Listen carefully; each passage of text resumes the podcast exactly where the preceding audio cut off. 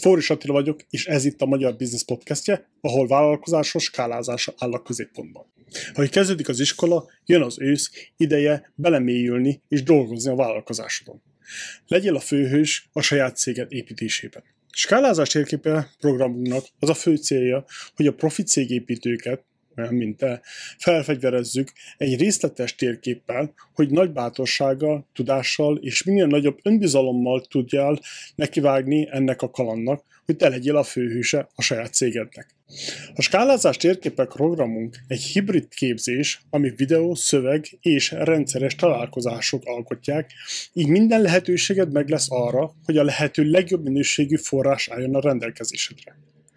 Szeptembertől indul a Magyar Business Workshopja, ahol szemtől szemben egy kerekasztalnál fogjuk építeni a bosztoni magyar nyelvű vállalkozók szervezeteit. Ha Boston környékén jársz, vagy élsz, akkor gyere el minden második szombat délelőtt. Részletekért látogass a honlapra. Sajnos az élet közbeszólt, és egy pár epizódot nem sikerült időben rögzíteni, így felemás honlappal kezdjük az őszt.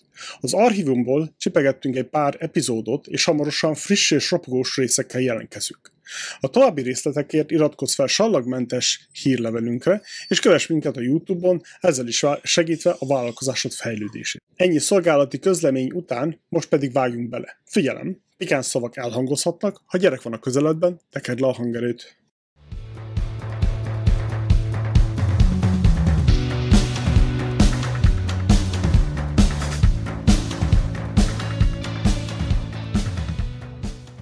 Köszöntünk titeket, kedves hallgatók! A mai vendégünk a marketing berkeibe viszel minket. Domán Zsolt a vendégünk, akinek jelmondata nem az számít, mit tudsz, hanem mit csinálsz a marketingben. Én körülbelül ugyanezeket vallom az életben is, és az üzletben is, úgyhogy nagyon összehangolódtunk. Zsolt, szeretettel üdvözlünk, és és Attila is itt van a stúdióban. Attila Bostonból, Kuala Lumpurból és Zsolt Érdről jelentkezik. Nagyon izgatottan várjuk ezt a beszélgetést. Zsolt, mondj egy néhány szót magadról, csak egy kicsit, mit emelnél ki, mielőtt elkezdjük ezt a beszélgetést? Rendben. Sziasztok! Sok szeretettel köszöntöm én is a nézőket, illetve a hallgatókat. Nagyon örülök, hogy itt lehetek, úgyhogy köszönöm szépen a podcast szervezőknek a meghívást. Igazániból az én cégem egy négyfős kis picike csapat, és azzal, azzal foglalkozunk, hogy magyar kisvállalkozóknak megtanítjuk azt, hogy hogyan tudnak az internetről érdeklődőket, illetve vevőket szerezni. Oktatási programjaink vannak, amelyek megvalósítási programoknak nevezzük őket, és a komolyabb, elhatározottabb vállalkozóknak segítünk abban, hogy tényleg fel is épüljön ez a vevőszerző rendszer. Kivitelezést nem végzünk, mi csak a stratégiát tanítjuk. Erre nagyon nagy szükség van ma ebben a rengetegben, a marketing rengetegében annyi ajánlat van, hogy én nem tudom, Attila, te hogy vagy vele, de én sose tudom, kihez forduljak, mert annyi fajta ember ajánl, annyi fajta módszert, minden kimegy a divatból, nem lehet tudni, mi az, ami most működik. Úgyhogy ez, ez valami nagyon hasznos dolog lehet bólogatok. Kezdjük, kezdjük az elején, mindig azzal kezdjünk, hogy honnan jött az ötlet, hogy vállalkozó legyél. Volt valami a családban, ami erről ösztökélt, vagy, vagy csak így, így hozta az élet? Hol kezdődött ez az egész gyerekkorban, vagy később? Nos, hát talán az az, ami erre ösztökélhetett, hogy édesapámnál azt láttam, hogy ő mindig fel tudja venni a telefonját. Úgyhogy ez egy nagyon-nagyon fontos szempont volt, és én is elhatároztam, hogy mindenki olyan munkám lesz, ahol fel tudom majd venni a telefont, mert egyébként édesanyám pedig olyan helyen dolgozott, hogy ő nem tudta munka közben felvenni a telefont. Úgyhogy ez egy ilyen nagyon szórakoztató kis érzelmi dolog így gyerekkoromból, és egyébként pedig nagyon szerettem kerékpározni. És a bringázáshoz szükségem lett volna még több pénzre, és ahhoz, hogy ezt elő tudjam teremteni, azt találtam ki, hogy keressünk kerékpározással pénzt. Viszont ekkoriban még csak ilyen 14-15 éves voltam, és minimum 16-nak kellett volna lenni ahhoz, hogy mondjuk bringás futárnak el tudjak menni. Úgyhogy megtaláltam érden egy mentort, Süle Zsoltnak hívták, aki a helyi kerékpáros klubnak volt egyébként egy aktivistája. És ő segített nekem abban mentorként, hogy kerékpároknak a csomagtartójára rászereljünk ilyen háromszög alakú megállító táblákat. Majd oda beraktunk helyi érdi cégeknek a reklámplakátjait. Én szerváltam a gimnazista osztálytársaim közül olyan haverokat, barátokat, ismerősöket, akik hajtották ezeket a kerékpárokat, és akkor szórólapoztunk helyi cégeknek az anyagaival itt érden. És igazániból így indult el ez a kis vállalkozói marketinges, online marketinges vonal az életemben. Nagyon tetszik az ötlet. Most épp elképzeltem a bicikliket, ahogy mennek, és a háttérben a, a kis táblákat viszitek magatokkal. Nagyon inspiráló ötlet. A... Igen. Ebből lett is valami, amúgy jött is bevétel, voltak cégek, akik megbíztak titeket, milyen, milyen hosszú ideig működött? Szerintem ez nagyjából egy ilyen fél, talán egy évig működött, mint projekt, és jellemzően egyébként barter megállapodásokat sikerült kötni a cégekkel. Nagyon kevés olyan volt, akiből sikerült úgymond pénzt is eh, szereznünk, viszont eh, így például nekem lett okos telefonom régebben, amire nagyon-nagyon örültem. Így szereztem meg a jogosítványomat, hogy a helyi autós iskolának is dolgoztunk, úgyhogy mindenféle ilyen barter együttműködések voltak jellemzően. És mit szóltak a szüleid ehhez a vállalkozáshoz annak idején? hát nem feltétlen örültek neki ilyen kiemelkedő módon, tehát ebben, ebben ők talán inkább egyfajta veszélyforrást láttak, illetve azt, hogy a figyelmemet már nem a gimnázium és nem az iskola köti le és ez valamennyest be is igazolódott egyébként, mert utána a gimnáziumnak az utolsó évében, sőt már az előtt igazán volt 11-ben, leraktam az előrehozott érettségit azt hiszem matekból, illetve magyar irodalomból, és ez nagyon-nagyon szúrta a szemüket, és úgy érezték, hogy ez az egész vállalkozói szórakozás, illetve ez a reklámnak, bringa reklámnak keresztelt dolog rontott el, és ezért nem akarok már tanulni. Úgyhogy ebből azért voltak konfliktusok, illetve eltávolodások érzelmileg abban az időszakban. Illetve nyilván az iskolában is ez egy tök nagy eh, balhit robbantott ki, hogy mi az, hogy ennyire alaptantárgyakból valaki előrehozott érettségit tesz, és aztán meg 12-be szinte be se jár. Az utolsó évem az úgy nézett ki, hogy az öt napból háromszor 11.30-kor már végeztem, és onnantól kezdve ezeknek a helyi cégeknek csináltam a marketingét gyakorlatilag. Ez valami nagyon jó kezdet. Gondolom, nagyon sokat tanultál ezekből a dolgokból, nem? Az elején, mert ezek az, te csináltad, te, te hoztad létre, te adtad el tulajdonképpen, ami, amit létrehoztál. Úgyhogy ebből nagyon sok, sok dolgot tanulhattál, ugye? Abszolút, elképesztően izgalmas volt számomra az egész. Ugye alapból a kerékpároknak ezeket az alkatrészeit be kellett szerezni, rá kellett szerelni, mert hozzáteszem, ez nem az én erősségem volt, ebben inkább a mentoromnak a fiai segítettek, én sokkal inkább az az ember vagyok, aki aztán eladom, mint sem, aki összeszerelem de minden esetre ez is tök izgi volt, hogy hogyan lehet a legolcsóbban beszerezni ezeket a reklámtáblákat. Aztán utána ugye meg kellett csinálni a grafikákat minden egyes hirdető cég számára, azt már én csináltam. Utána csináltunk, emlékszem, videókat, ahogyan szórólapozunk, és egyfajta ilyen nagyon-nagyon kezdetleges, és mai szemmel már szinte vállalhatatlan hangulatvideót is gyártottunk a szórólapos kampányról minden egyes cégnek, és ezek ilyen elképesztően értékes tudásnak bizonyultak. Megtanultam grafikát szerkeszteni, videót vágni. Volt szerintem olyan ügyfél, akinek a honlapját is én, én csináltam, és akkor a weboldal készítést is meg kellett tanulni. Szóval minden erre épült, ezekre a, a taktikai tudásokra, amiket itt megszereztem. De azért sikerült az iskolát befejezni, igaz? a gimnáziumot igen, és aztán utána ilyen nagy szülői nyomásra elkezdtem csinálni a BGF-et, akkoriban még főiskolának nevezték, ma már egyetem, és elindultam a kereskedelmi és marketing szakon. Viszont ekkoriban már nem ezt a bringa reklámot csináltam, hanem a bringa reklám során, akikkel kapcsolatba kerültem helyi cégek, nekik csináltam ilyen havi 70 kötőjel 100 ezer forint között marketing kivitelezést. És igazán mindig volt egy két-három-négy ügyfelem, és igazániból már baromi jól éltem ebből, tehát ez ilyen 8-9 évvel ezelőtt havi 300 ezer forint, az egy nagyon jó zseppénznek számított így, nem tudom, 20 évesen vagy 19 évesen és már láttam azt, hogy amit az első fél éven a főiskolán nekem tanítottak, integrálás, deriválás, statisztika, vállalati pénzügyek, számvitel, minden egyéb, annak köszönő viszonyban sincsen azzal, amivel én pénzt és értéket teremtek az ügyfeleim számára. Úgyhogy az első fél évet még nagy nehezen végigtoltam, és aztán a második fél évben, amikor az első statisztika órára beültem, na ott mondtam azt, hogy oké, okay, akkor hagyjuk a fenébe az egészet, és igazán passziváltattam magamat. Az egy nagyon érdekes sztori volt egyébként, mert otthon nyilván nagyon nem örültek neki, de úgy adtam el, hogy nyugi, anya és apa, ez csak két fél évnyi passziváltatás, utána majd visszatérek. Én közben már tudtam, hogy hatodik haszakat biztos, hogy nem fogok visszajönni, és elkezdem építeni majd a saját bizniszemet, és végül szerencsére össze is jött. Most csak sok BGF-es emléket felhoztam. Én is oda. Úgyhogy az összes tantárgyat, amit felsoroltál, én végig csináltam. Igen.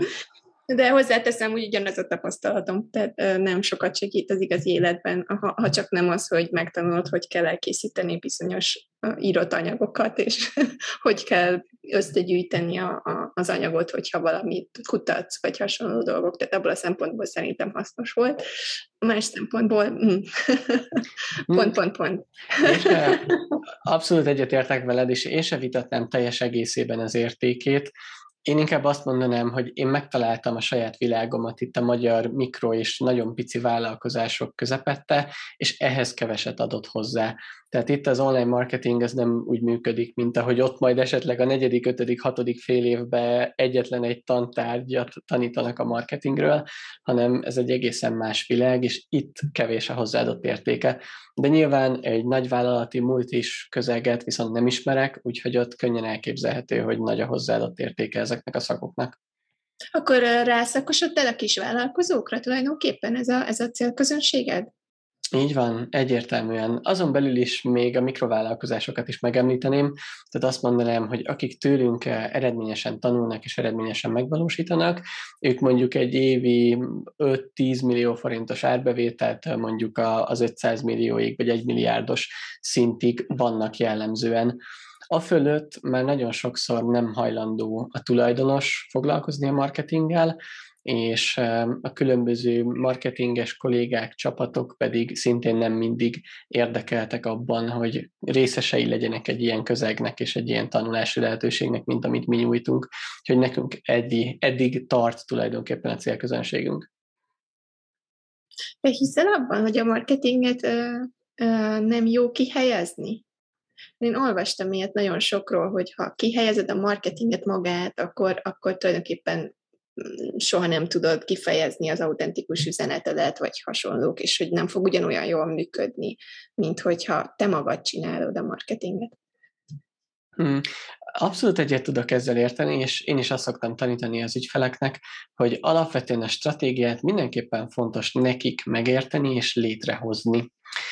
Tulajdonképpen két-három dologra van szükség csak ahhoz, hogy jól működjön egy webőszerző folyamat, vagy az online marketing. Az első az az, hogy tudjuk, hogy pontosan ki is az ideális vásárló, akire szeretnénk lőni.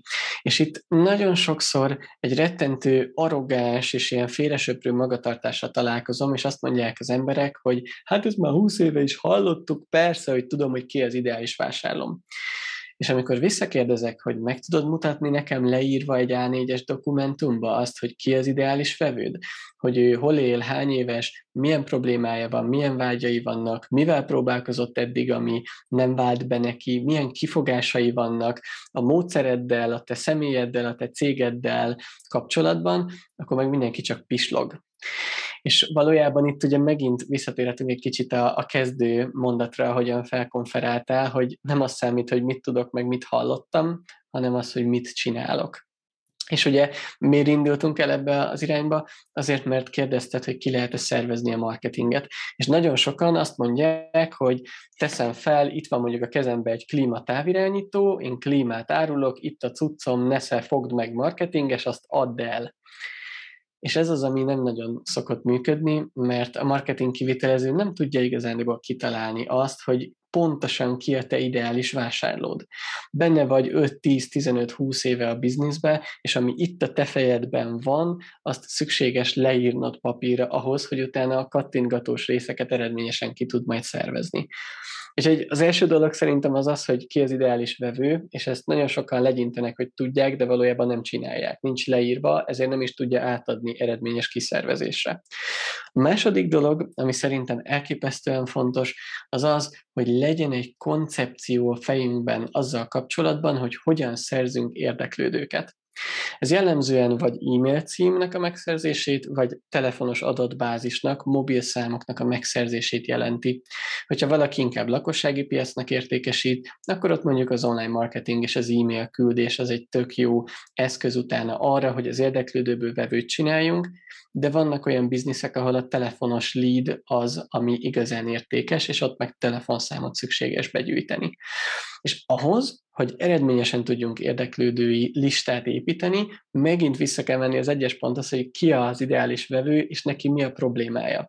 És ebből kell valami baromi értékes anyagot összerakni, amiért cserébe megkaphatjuk majd az e-mail címeket, meg telefonszámokat. És végül a harmadik gondolat, ami szükséges ahhoz, hogy eredményes legyen a kiszervezés, az az, hogy a vezetők, a tulajdonosok meghatározzák azt, hogy mi lesz az az első ajánlat, amivel úgymond megkínáljuk ezt az érdeklődői adatbázist, amit begyűjtöttünk. És ezt megint nagyon nehéz kiszervezni ennek a kitalálását, mert nem ismerik 5-10-15-20 éve az ideális vásárlónkat. Ha viszont ez a három dolog megvan, akkor utána már lehet kattingató embereket keresni. És nagyon fontos, hogy mi soha nem azt mondjuk, hogy a kisvállalkozónak kell kattingatni. Nyugodtan szervezze ki a technikai dolgokat, csak ezt a stratégiát, ezt rakja le ő. Hmm, érdekes. Nekem most feljött egy másik kérdés, mert nagyon sok kezdővállalkozóval dolgozom, és ők mindig azt kérdezik, hogy honnan tudják az elején, hogy ki a kezdővevő. Mikor még nincs kapcsolat, mikor még nem ismeri, mikor még csak kitalálja az ötletet, és akkor még csak elkezdi az üzletet, hogy oké, okay, akkor most merre indulok el, mondjuk szeretnék egy globális üzletet, és akkor most hogy találom meg, hogy melyik országban, kivel, mit csinálok, milyen módon, hogy hívják őket, e, lányok, férfiak. Tehát, hogy hogy kezdik el, én rengeteg ilyen kérdést kapok, nem tudom, hogy te kapsz-e ilyen kérdéseket. Abszolút, teljes egészében. Ezek nálunk és ott vannak mindig az ügyfeleknek a, a fejében. És itt két gondolat van, ami szerintem hasznos lehet majd a hallgatók és nézők számára. Az első az az, hogy én azt tapasztalom, és ez pont talán egy vagy két hete egy üzleti rendezvényen hallottam így beszélgetve résztvevőkkel, szóval én azt tapasztalom, hogy a legtöbb vállalkozónak önmaga az ideális vásárlója egy korábbi időpillanatban. Nagyon-nagyon-nagyon sokan olyan bizniszt csinálunk, és azért kezdtük el csinálni a bizniszünket, mert valamilyen problémával szembesültünk. És azt mondtuk, hogy ezt a problémát mi meg akarjuk oldani a saját életünkben. És elkezdtünk kutakodni termékek, szolgáltatások, információk, tudások, megoldások irányába, és amikor megoldottuk ezt a problémát, akkor azt mondtuk, hogy végül is ezt el is lehetne adni másoknak. Tehát amikor valaki elindít egy bizniszt, akkor nagyon sokszor igazániból az ő korábbi helyzete, hogy miért is akar ezzel foglalkozni, az egy tök jó, ideális vásárló kép lehet. Úgyhogy ez az egyik, amiből ki lehet esetleg indulni. A második, az pedig egy gyakorlati tipp, amit szoktunk adni az ügyfeleknek, és ez pedig három kérdésnek a megválaszolása. Az első, hogy ki volt az az eddigi életedben, nem kell, hogy fizetős ügyfél legyen, bárki eszedbe juthat, ki volt az, akinek a legtöbbet tudna segíteni a te tudásod, illetve mm, terméket, szolgáltatásod, amivel majd előjössz. Kettes kérdés, ki az, aki leginkább értékelni, aki a legboldogabb lenne majd ezáltal? És a harmadik kérdés, pedig az, hogy ki az, aki a legtöbbet tudná fizetni ezért, ki az, aki fizetőképes a termékedre vagy szolgáltatásodra.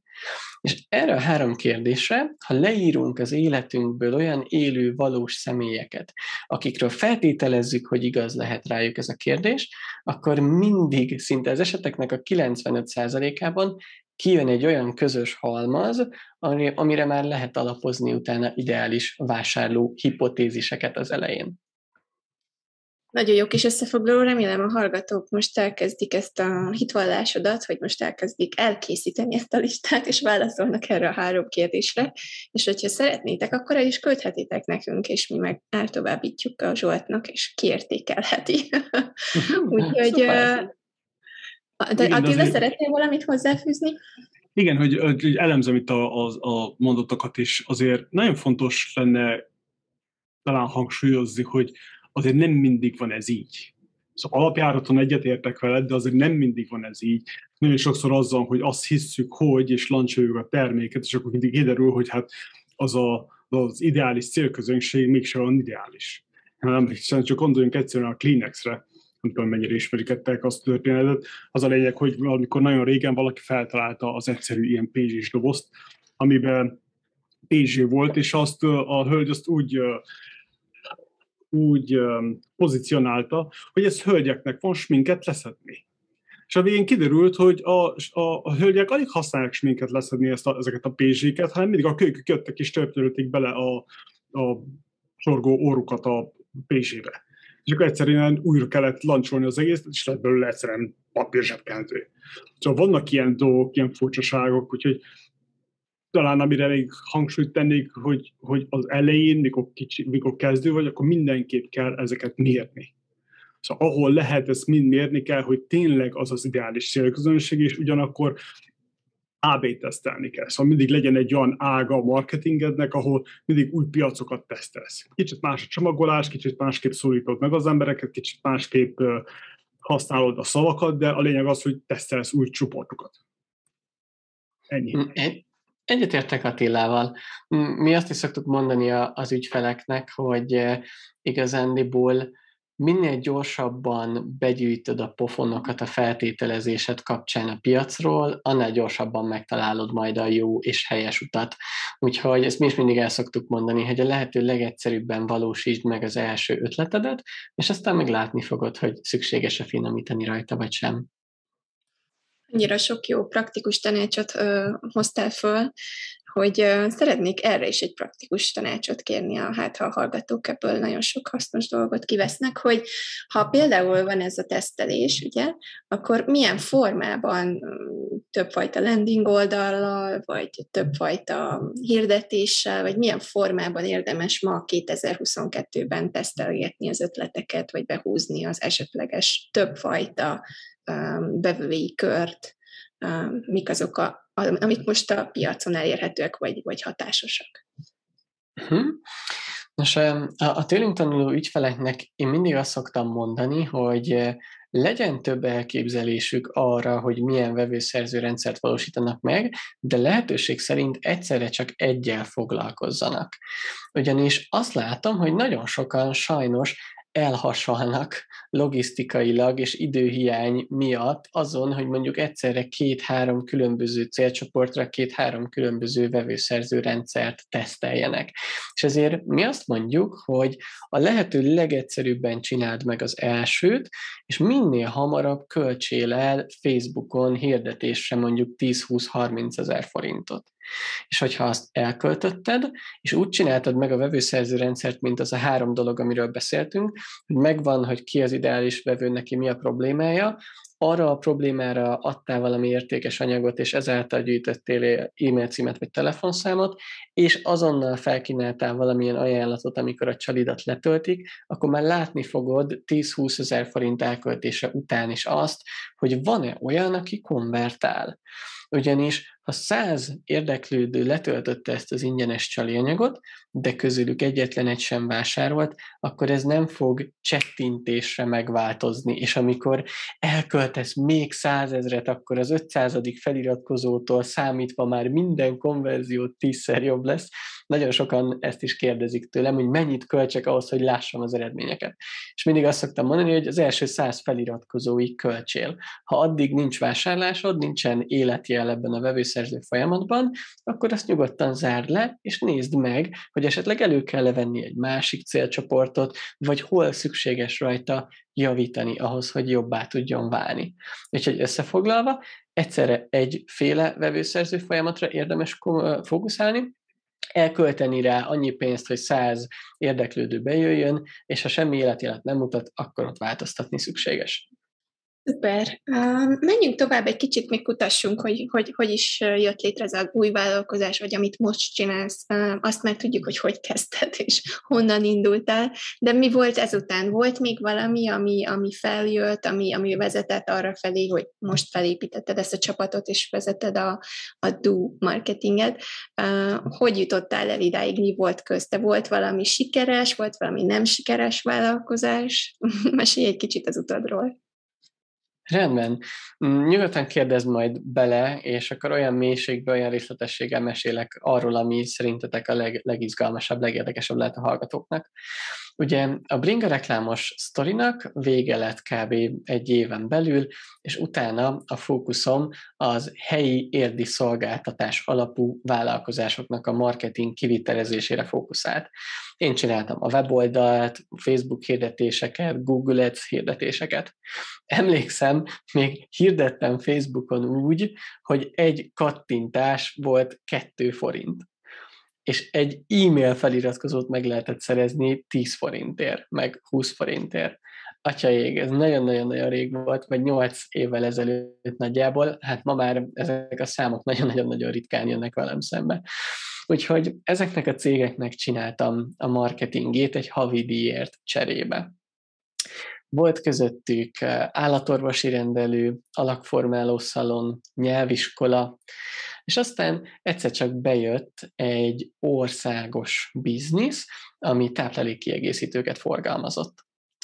Ez már egy nagyobb bacska projektnek indult, úgyhogy ebbe a projektbe már úgy éreztem, hogy akár szívesen bevonnék valaki mást is. És akkor egy marketinges fórumon megismerkedtem az előző üzlettársammal, Szőke Andrással, és annyit beszélgettünk egymással az első hívásunk során, egy másfél órás telefonbeszélgetésbe, hogy utána eldöntöttük, hogy mi közös bizniszt akarunk, és közösen fogjuk csinálni majd ezt az országos táplálékkiegészítős bizniszt, pontosabban a, a kivitelezését, a marketing megvalósítását annak a biznisznek. Na és akkor itt indult el igazándiból az előző üzlettársammal a közös munka, utána sikeres lett ez a marketing projekt, és azt láttuk, hogy egy tök magas árése és profit tartama van ezeknek a táplálékkiegészítőknek. Úgyhogy javasoltuk annak a partnernek, hogy álljunk át egy jutalékos együttműködésre. Úgy éreztük, hogy úgy mi is motiváltabbak lennénk majd a közös munkában. És akkor leutaztunk vidékre ehhez a partnerhez, megállapodtunk, mondott nekünk egy árat, hogy ő mennyiért szerzi be ezt a terméket, és akkor a maradék on osztoztunk, mínusz ugye a hirdetési költségek. Na és hát érdekességképpen azért úgy voltunk vele, hogy csak-csak le kéne csekkolni, hogy mennyire igaz az a beszerzési ár, mert mi egy picit sokaltuk, bevalljuk őszintén, úgyhogy beküldtünk magyar gyártóknak ilyen kamu e-mail címről árajánlatkéréseket. És hát kiötlött az végeredménynek, hogy nagyjából négyszer akkora árat mondott nekünk beszerzési ára ez a partnerünk, tehát úgy, ahogy voltunk, át voltunk verve a palánkon. És akkor itt elhatároztuk, hogy jó, akkor hagyjuk ezt a másnak dolgozunk apró pénzért dolgot, és csináljunk saját online bizniszeket. Eddig nem tudom, van-e kérdés, nem akarok ilyen 20 perces monológokba belecsapni, milyen irányba vigyük a, a sztorit. Menjünk tovább, szerintem ez nagyon jó lesz, mert a történet ez nagyon tetszik, úgyhogy csak menjünk tovább. jó, rendben. Úgyhogy ekkoriban már láttuk azt, hogy tök ügyesek vagyunk abban, hogy vevőket szerezzünk másoknak, próbáltunk üzlettársi kapcsolatra lépni más cégekkel, de ott ugye egy ilyen nem túl pozitív tapasztalásunk, meg élményünk volt. Láttuk közben azt, hogy vadidegenként oda megyünk egy gyártóhoz, akkor tudunk fillérekért kapni ilyen táplálékkiegészítős cuccokat, úgyhogy akkor elhatároztuk, hogy igazándiból ezt mi magunknak is tudjuk csinálni adott esetben. No, nem a táplálékkiegészítős vonalat, ahhoz nem volt meg a szaktudásunk, de bármilyen más terméket azt elő tudunk mi is állítani gyártókkal, és tudjuk árulni saját szakállunk alatt. Úgyhogy elindultunk ebbe az irányba, és elkezdtünk keresni több különböző terméket. Volt például rajzolható telefontok, amit megpróbáltunk eladni. Volt például ilyen gyógynövényes tea, ami különböző hasi panaszokra, bélpanaszokra nyújtott ilyen pozitív hatást, azt is árultunk. Aztán volt például paleo receptfüzet, meg paleo CD, amit értékesítettünk, és ezekből megint elképesztően sokat tanultunk, ráadásul volt olyan, ami működött is. A gyógynövényitalból szerintem ilyen 600 csomagot rendeltünk be, és el is adtuk kb. két-három hónap alatt aztán a paleo recept füzetekből is szerintem egy pár százat sikerült eladnunk, és ezek a, a kis termékek úgy jók voltak, jók voltak, de azért ilyen hatalmas nagy áttörést nem hoztak. Tehát éppen annyi profitunk volt rajta, hogy meg tudtunk élni ebből ketten egy 40 ezres albérletet bérelve. Ezért sok pénz nem maradt. Ó, most ezek az árak, eszembe jutottak, akkor én is albérlet, albérletben laktam Mátyás földön a külker mellett, és ú, milyen szuper árak voltak abban az időben. Így van, így van, így van, így van, abszolút. Így sokaltuk. igen. És sokaltuk, igen, ahhoz képest nagyon jó világ volt. Pontosan. Úgyhogy ezek a kezdeti projektek igazán a lelkesedésünket hozták meg, és akkor megtaláltunk egy, még egy terméket, amit ki akartunk próbálni, és ez pedig egy intim kehely nevezetű termék volt. Ez egy női menstruációs segédeszköz, és az a lényege, hogy ki lehet vele váltani a tampont, illetve a betétet. Nagyon sok probléma van egyébként mind a tamponnál, mind a betéttel. A, a betét az például bepállást okoz, rossz illatokat okoz, erősebb napokon nem lehet használni, míg mondjuk a tampon, az pedig adott esetben karistol, hogyha valakinek szárazabb a hüvelyflórája, és nagyon-nagyon sok egyéb hátránya és kényelmetlensége is van. És mindezeket tök jól megoldja az intim kehely, és a magyar nőknek a 80-90%-a számára egy sokkal jobb megoldás tud lenni. Csak néhány olyan eset van, amikor adott esetben jobb megoldás a tampon vagy a betét. Úgyhogy rátaláltunk erre a termékre, elkezdtük értékesíteni, és néhány hónapon belül, az első egy évünkben 4000 darabot adtunk el belőle és hát baromira bejött, ilyen pár tízmillió forintos forgalommal zártuk ezt az első évet, és látszott, hogy ez tök jó lesz. És ebbe is elképesztően sokat tanultunk. Itt volt olyan, hogy egy kattintási költségünk kettő forintba került. Kettő forintba, atyaég. Tehát száz darab látogatót a weboldalra 200 forintból vittünk át még a legbénább, legamatőrebb értékesítési oldal is profitot tud termelni, hogyha ilyen kattintási költségek vannak. Ezek olyan aranykorok, hogy úristen, a mai tudásommal oda vissza tudnék menni, na de persze tudjuk, hogy ilyen nincsen. Még időutazás, majd ha feltaláljuk, akkor majd esetleg. így van, így van, így van, így van. Úgyhogy ez nagyon-nagyon-nagyon jól bejött, és, és ezt csináltuk is szerintem, vagy két éven keresztül. És aztán arra kezdtünk el rájönni, ahogy egyre inkább az üzleti tapasztalat is jött ránk, és nem csak jó marketingesek voltunk, akik el tudnak adni cuccokat, hanem megpróbáltunk volna bizniszt építeni, akkor arra jöttünk rá, hogy hát ez nagyon jó, hogy most egy terméket eladtunk, és volt is rajta egy évben mondjuk 10 millió forint haszon összesen, de ez a cucc, ez basszus annyira király, hogy 10 évig nem kell belőle újat venni és ebből az következik, hogy nincsen visszatérő vásárló.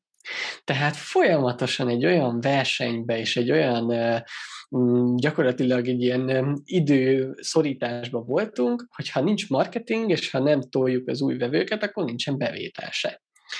Úgyhogy elkezdtünk nézelődni, gondolkodni, hogy hogyan lehetne egyéb termékeket bevonni, adott esetben üzlettársat bevonni, aki arcává tudna válni ennek a biznisznek. Hiszen valljuk be, hogy ott 20 vagy 21 éves fiatal pattanásos srácok nem biztos, hogy annyira hiteles arcai tudnak lenni a női menstruációs forradalomnak. Azért ez, ez elég egyértelműen látszik. Most nekem is olyan reklámok vannak a fejemben, hogy most hogy tennétek össze? Igen. Mondjuk úgy, hogy gyorsan lepattantunk a, legtöbb partnerről, akivel együttműködést kínáltunk volna, mert nem vettek minket komolyan ezen a területen. Bármit is csináltunk volna.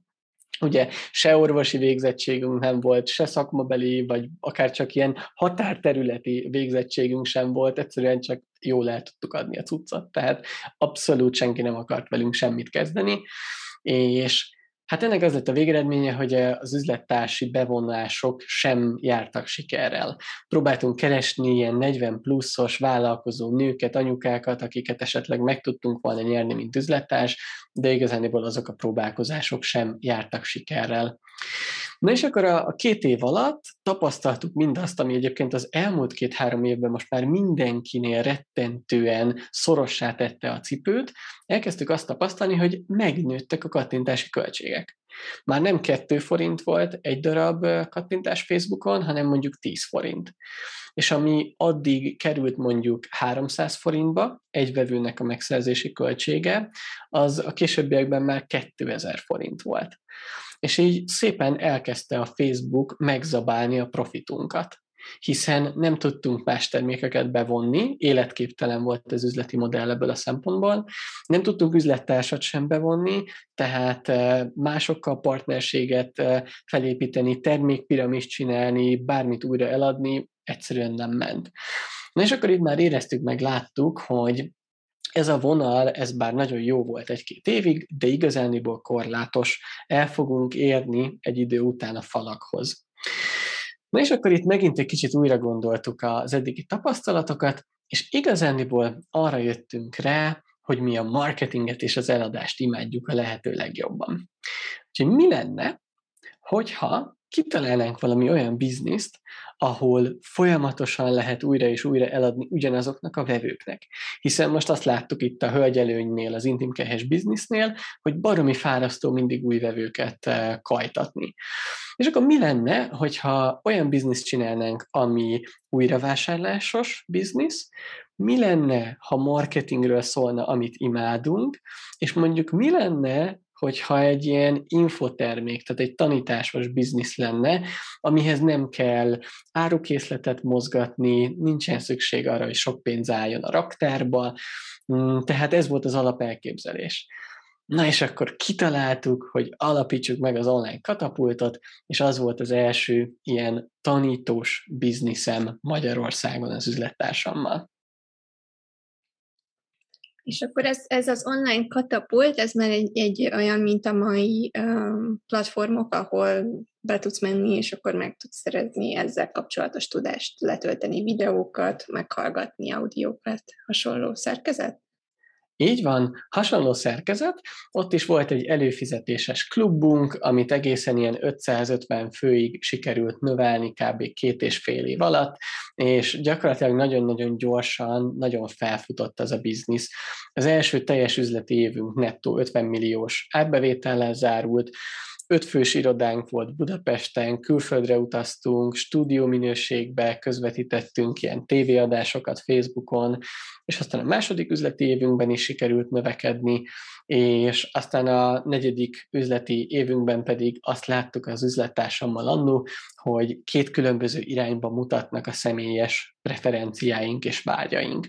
És akkor úgy döntöttünk, hogy szétválunk, mert egy közös biznisz nem tudja megadni azt a két különböző életstílust és vágyakat, amire vágyunk.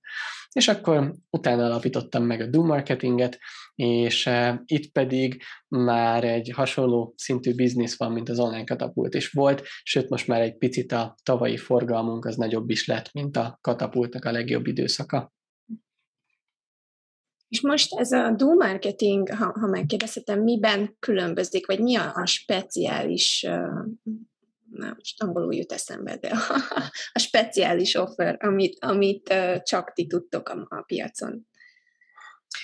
Mm, én azt gondolom, hogy a, a mi különlegességünk az a megvalósító programokban rejlik. Most a, a legtöbb magyar marketinges az még az előfizetéses kluboknak a modelljével működik. Ez egy nagyon jó dolog, és ugye mi annó még az online katapulttal elsőként csináltuk meg ezt Magyarországon, hogy automatikusan minden hónapban bankkártyáról levonjuk a tagdíjat, és akkor videókat küldözgetünk cserébe a résztvevőknek. Ez nagyon-nagyon szuper volt az első 5-6-7 évében, de aztán én elkezdtem azt látni belülről, ugye még most is üzemeltetünk ilyen előfizetéses klubot, tehát ez is része a szolgáltatás palettának, most már lassan 10 évet csinálok ilyeneket, és elkezdtem azt látni, hogy az emberek egyre passzívabbá válnak benne, és egyre kevesebb mindent csinálnak meg ténylegesen. És akkor gondolkoztam rajta, hogy hogyan lehetne ezen változtatni, ugyanis azt tölt a leginkább engem boldogsággal, illetve energiával, hogyha ténylegesen sikereket látok az ügyfeleknél. Tehát nem csak a pénzt adják oda, hanem utána meg is csinálják és beszámolnak az eredményekről. És ezért kezdtük el még két és fél évvel ezelőtt az új vevők futószalagon megvalósító programunkat, ami azért különleges, mert nem egy előfizetéses klub, ahol fel vannak töltve videók meg cikkek, és akkor mindenki azt csinál vele, amit akar, hanem ebben van egy vezetett menetrend, egyszerre 30-40-50 ember ugyanazon a problémán, ugyanazon a tananyagon agyal, vannak csoportos mastermind átbeszélések, ahol a többiek visszajelzést adnak az elakadásaidra, vannak házi feladatok, vannak élő találkozók benne, egy sokkal intenzívebb dolog, aminek az a végeredménye, hogy ténylegesen meg is valósítanak belőle az ügyfelek. Úgyhogy én azt gondolom, körbenézve most az aktuális piacon, hogy ez az egyik erősségünk, ami most még kevésbé létezik a legdirektebb versenytársainknál. De ha érdekes lehet, akkor mesélek arról is, hogy miért gondolom azt, hogy nincsen igazándiból direkt versenytársunk. Nagyon sok kérdésünk van. Attila, neked, neked nincsenek kérdéseid? Én, nekem annyi kérdésem van, hogy így végig kérdezhetném az egész estétben. neked is szeretnék hagyni egy kis időt, úgyhogy ha van, van hajrá, ne, akkor hajrá, nekem, csak, nekem csak egy, van, egy, egy valamivel állt meg itt az agyam, hogy, hogy az elején nagyon merész és bátor húzás volt az, hogy százalékért dolgozhatok. Ez szerintem az egyik legtökösebb bizniszmodell a világon és a legjobban működő is, hiszen nézzük meg az összes nagy cégek, azok mind bizonyos százalékot sápolnak le maga a, a tranzakcióból. Akkor miért nem vitétek ezt tovább? Miért nem mentettek el más céghez? Hiszen ebből sokkal, de sokkal nagyobb profitot, bevételt lehet, és tapasztalat lehet szerezni hosszú távon, mint mikro és KKV-knak adni ilyen információkat, eladni. Uh-huh. Megértem, hogy így tűnik, és lehet, hogy így is van, nem tudok beszámolni arról, hogy megpróbáltuk volna éveken keresztül, és nem működne, de nekünk azért nem tűnt annyira nagyon egyszerűnek ez az egész. Tehát ott mi több céggel is egyeztettünk arról, hogy akkor jutalékos alapon kivitelezzünk, többen meg is próbáltuk, és igazából változatosabbnál változatosabb okok miatt eh, futcsoltak be ezek a projektek. Volt olyan, aki pont úgy állt hozzá, mint amiről beszéltünk az elején, hogy nesze itt a cuccom, azt add el, és semmilyen háttértámogatást nem kaptunk tőle. Volt olyan, ahol így a számokkal próbáltak meg átverni, és igazándiból nem nagyon tudsz belenézni tényleg úgy igazán a számokba. Tehát nem olyan egyszerű ám ez, mint ahogy tűnik. Tehát mi is kaptunk attól a cégtől beszállítói számlát, amin tényleg az szerepelt, hogy az annyiba kerül, amit ő mondott, aztán kiderült más utakon, hogy mégse.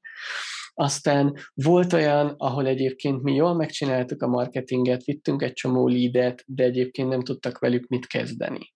Úgyhogy értem azt, hogy úgy tűnik, mintha ez ilyen nagyon könnyű mm, és nagy pénz tudna lenni, de azért jó néhány helyen el tud hasalni, és mi nem szerettük annó, és a mai napig én sem szeretem azt, hogyha tőlem kívülálló okokon áll vagy bukik az én időmnek igazániból a megtérülése. Nagyon jogos, én nem, nem úgy akartam beállítani, hogy ez most egy egyszerű dolog, hiszen ez a legbonyolultabb dolog a világon. Azért csinálni művelik olyan kevesen. És azért működik olyan jól azoknál, akiknél bevált, hiszen azok kit, dolgoztak valamilyen rendszert, valamilyen különböző protokollokat, vagy akármiket, ami alapján ők ezt kiszűrik, és elkezdik beütemezni ezt a, az egész eladási rendszert. Csak nekem azt tetszett, hogy, hogy az elején volt vérapucátok be, belekezdeni, és akkor utána úgy abba hagytátok. Itt akadtam meg. Persze megint ez egy nagyon bonyolult dolog, hogy sokkal egyszerűbb elmenni, és mit tudom, x ezer forintért havonta hirdetéseket futatni.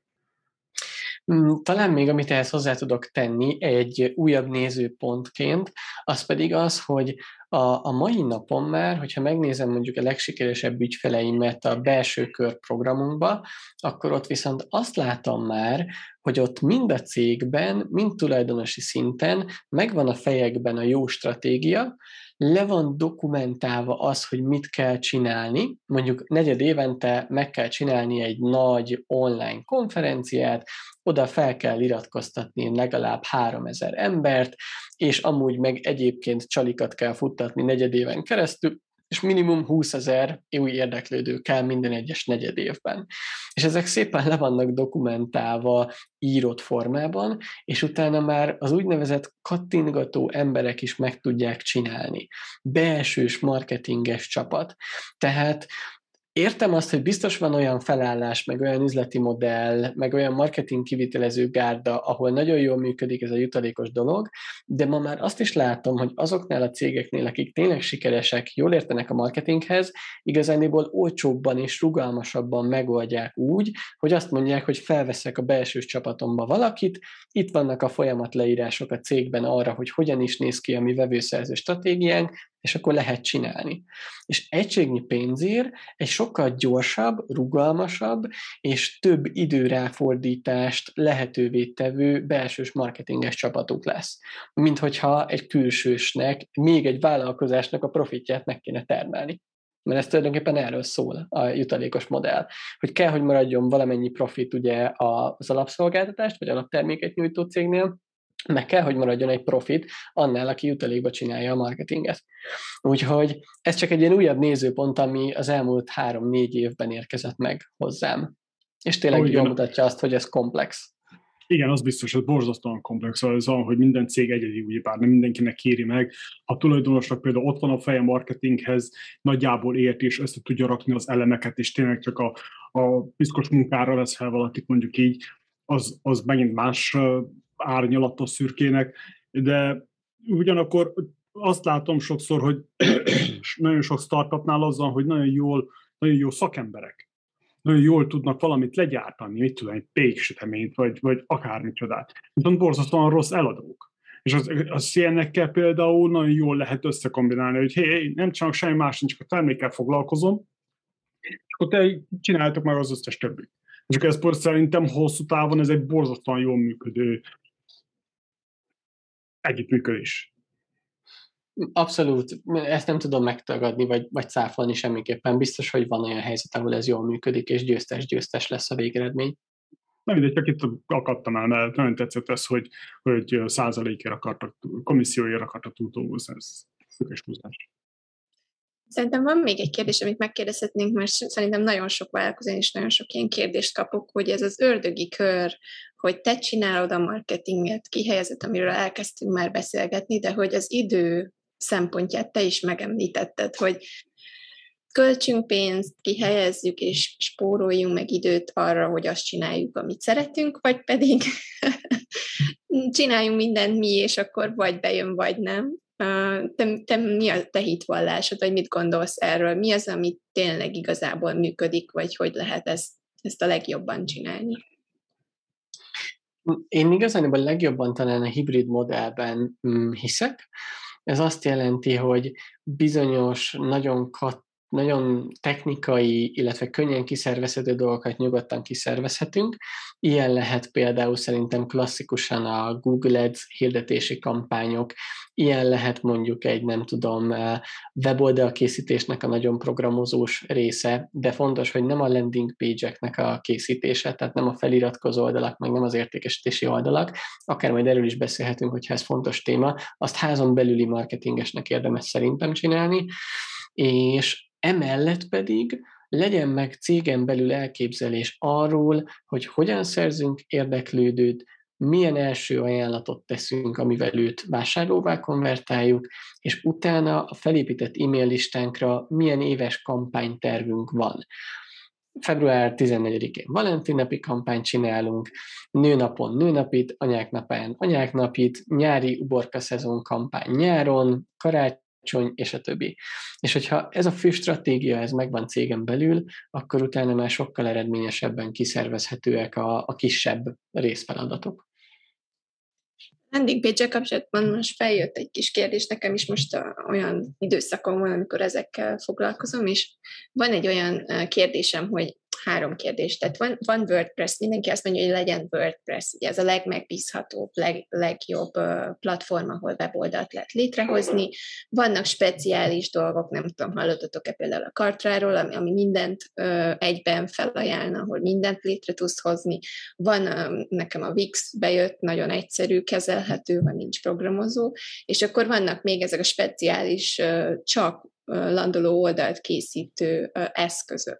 És hogy ebben a rengetegben most hogy lehet eldönteni, hogy akkor tényleg kezdő vállalkozó vagyok, elindulok, mit érdemes összerakni, mit érdemes válaszolni. Tényleg a WordPress az, amit, amit ki kell választani, és akkor utána én nagyon sokat küzdöttem, hogy folyamatosan kell fizetnem valakinek, hogy uh, ugye beprogramozza azt a weboldalt, és megváltoztassa, hogyha valamit meg kell változtatni. Mi a tapasztalatod, és mik a tanácsaid? Nos, Magyarországon szerintem relatív egyszerű dolgunk van. Az amerikai piac az amerikai szoftverekkel, mint például a Kartra, a Semcart, a ClickFunnels, meg még biztos van vagy három-négy másik, ami most nem jut eszembe, na ott ez tényleg egy nehéz választás. És néha még Magyarországon is megkérdezik tőlem, hogy akkor használjam ezeket a külföldi szoftvereket, és hát szerencsére, vagy nem szerencsére, de most még a választást megkönnyíti az a tény, hogy a legtöbb ilyen amerikai szoftver az nem integrálódik a magyar dolgokkal. Mint például a magyar bankkártyás fizetés, magyar számlázó program, és a többi. Tehát ilyen szempontból ők kiesnek az esetek többségében, ha csak nem valaki egyedileg össze akarja őket eh, kötni, de az a kisebbik eh, százaléka szokott lenni az eseteknek. Úgyhogy itt Magyarországon én mindenkinek azt szoktam mondani, hogy gondolkozzon WordPress-es alapokban, és nézzem meg néhány videót arról, hogy hogyan is kell egy ilyen WordPress-es weboldalban oldalt építeni. És ezt a tudást, ezt hozza be cégen belőle. És ez nagyon fontos, nem azt jelenti, hogy az a legalapoktól kezdve az utolsó csavarig mindent nekünk kell a weboldalba megcsinálni. Ez csak annyit jelent, hogy amikor mondjuk van egy új kampányunk, van egy új csalink, és ahhoz egy feliratkozó oldalra szükség van, akkor ne kelljen a webesre várni, mert az rettentő módon lelassítja a haladást és a marketingesnek a rugalmasságát, és megöli tulajdonképpen a, az eredményeket. Mi például van úgy, hogy két-három naponta átírjuk a szöveget egy feliratkozó oldalon, mert azt látjuk, hogy a korábbi célszámokhoz képest jelentősen elmarad a teljesítménye. Úgyhogy én azt mondanám, hogy WordPress-es alap, azon belül is, ha konkrétat kell mondani, akkor én legjobban az Elementort szeretem, azt nem merem kijelenteni, hogy biztosan ez a legjobb. Azt mondom, hogy az Elementor, Divi, illetve Avada azért az a top háromba valószínűleg benne van, ez a három, és ezen belül én az Elementort preferálom leginkább, most éppen az, ami a legügyesebb szerintem, és és igazániból ezekkel az eszközökkel mindenki meg tudja építetni egy külsőssel mondjuk 2-300 ezer forintból az alap weboldalát, utána végignéz néhány órányi ilyen elementoros oktató videót, és saját maga képes lesz majd arra, hogy mindennapi dolgokat intézze a weboldalon ez is jól felment. Én valamikor 40 ez 50 ezer forintért csináltam a WordPress-es weboldalamat. Az árak nagyon-nagyon gyorsan változnak, ha belenézünk. Hát bizony, és akkor amit én mondtam, hogy 200 ezer vagy 300 ezer, az még az alja a piacnak. Tehát manapság már nagyon sokan, néha sokszor hozzáteszem etikátlanul, rámentek arra, hogy szuper magas áron dolgozzanak, és közben szerintem ez egy teljesen rossz irány. Én azt gondolom, hogy egy weboldal készítőnek nagyon ritkán szabadna egy weboldalt 6-800 ezer, 1 millió, meg 2 millió forintért adni én nem, nem igazán látom abban a, a hozzáadott értéket, hogyha csak arról van szó, hogy egy néhány oldalas weboldalt csináljunk meg. Főleg a mai világban, amikor már ezek az egyoldalas link összegyűjtős applikációk kiváltják a weboldalakat, tehát hogy egyszerűen nincs már hozzáadott értéke annak, hogy egy nagyon jól kifejlesztett weboldalt csinálj, mert rengeteg felület van, mint a social media, ezek egyszerűen összerakható linktree jellegű dolgok, amikor csak belinkeled a különböző oldalaidat, nagyon sok minden jön a piacra szerintem, ami kiválthatja a weboldalt. Sok, sok pénzt meg lehet itt spórolni, kedves hallgatók, hogyha, hogyha ezt jól csináljátok. Ha kérdésetek van, akkor Zsolthoz forduljatok, hogy Magyarországon mik azok a dolgok, amik működnek. Én, én nagy, nagyjából ismerem, de, de legjobban a külföldi piacot, úgyhogy szerintem ez sokkal hasznosabb lesz, hogyha a magyar felhasználókra fókuszálunk most mi az, ami még Magyarországon nagyon nagy problémát okoz a vállalkozóknak a marketinggel kapcsolatban? Mik azok a dolgok, amikkel jönnek hozzád? Mik azok a legégetőbb problémák? Ennél szerencsére már több dolgot is itt átbeszéltünk. Ugye érintettük azt, hogy nagyon sokan ki akarnak vonulni a marketingből, és itt a cuccom add el. Arról már volt szó, hogy ez miért nem annyira célvezető. Aztán most megemlítettük ezt a weboldal készítős dolgot is, ami azért nagyon izgalmas, mert mondjuk pont a belső körös programomban is van egy olyan több fizikai üzlettel rendelkező szolgáltató cég, kb. ilyen 2-300 milliós éves forgalom, 15-20 fős csapat, ahol a legnagyobb szűk keresztmetszetek egyike az, hogy a webesre kell várni, amikor a weboldalt át kell szerkeszteni például. És erről is beszéltünk már, ez is nagyon gyakran elő szokott jönni. Mi van még, ami, ami ilyen gyakori téma? Hmm. A vevőkörről is beszéltünk, ugye, hogy válasz, hogy keresd meg a, a, a vevőkörödet, akiket Igen. megcélzol, célközönséget. Abszolút. Talán még, még egy van, ami, ami nagyon sokszor elő szokott jönni, és ez pedig, vagy talán kettőt is tudok még mondani. A, az egyik dolog az, amit én a fénylő gyémántkavics szindrómának szoktam nevezni mindig. És ez pedig arról szól, hogy a legtöbb kisvállalkozó egy olyan helyzetben van, hogy a következő gondolatoknak a nagy része igaz rá nem ért a marketinghez, nem tudja eldönteni azt, hogy mi az igazság, és mi az, ami egy kicsit ferdítés szorítja az idő, tehát nem tud olyan extra sokat a marketinggel foglalkozni, mert üzemeltetni is kell a bizniszt. És három, nagyon sokszor még a bevételért is küzdeni kell, mert nincsen olyan sok pénz, és ami pénzt ugye kéne hozzon a marketing, azt minél gyorsabban kéne hozza. És amikor az előadásomon meg szoktam kérdezni a hallgatókat, nézőket, hogy a háromból hány igaz rájuk, akkor átlagosan azt mondják, hogy kettő az mindig igaz. És hogyha ez a három dologból kettő igaz, akkor kijelenthetjük azt, hogy nagyon sokan egy kiszolgáltatott helyzetben vannak, amikor marketingről beszélgetünk.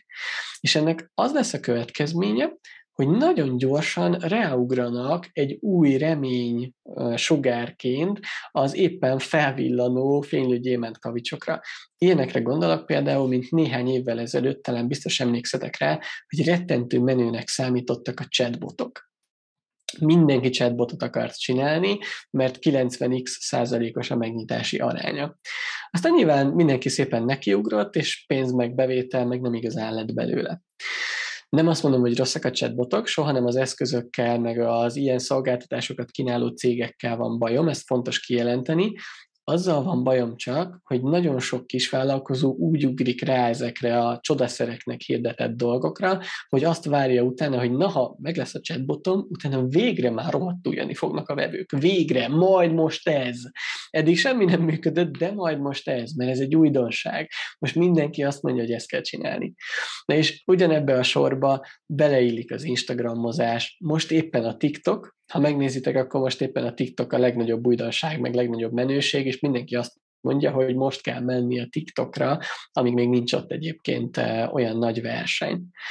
És rettentő sokaknál látom azt, hogy megszívják ezekkel a fényügyi mentkavicsokkal, mert belerakják az időt, pénzt, energiát, lehajolnak érte, de amikor felveszik a kezükbe, akkor csak egy kavicsot találnak, és mégse gyémánt, csak egy kicsit mm, fényesen csillogott. És ehelyett, hogy ráugranak ezekre a különböző csodaszerekre, én azt szoktam mondani, és ez talán egy hátrányunk, hogy mi nem ígérünk ilyen szexi újdonságokat, vissza kell menni az a három dologhoz, amiről beszéltünk. Ki az ideális vevőd, milyen csalival tudod az ő érdekli, az elérhetőségét megszerezni, és mi lesz az az első ajánlat, amit eladsz neki. És aztán szépen erre lehet építeni az éves marketing tervet, meg utána le lehet menni a taktikai szintekre, hogy akkor most Facebookon kell hirdetned, vagy Google Ads-ben, és a többi. Na és, és ezt nagyon nem szokták szeretni az emberek.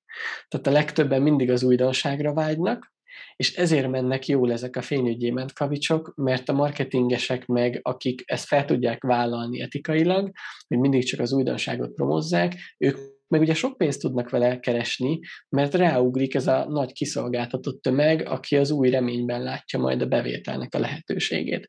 Úgyhogy ez is egy tökre fontos jelenség szerintem a magyar piacon. Ez nem csak a magyar piacon sajnos azt kell mondjam, hogy ez, ez, ez ilyen világméretű probléma, mert úgy bár az ember mindig le akarja vágni a, a, a sarkokat.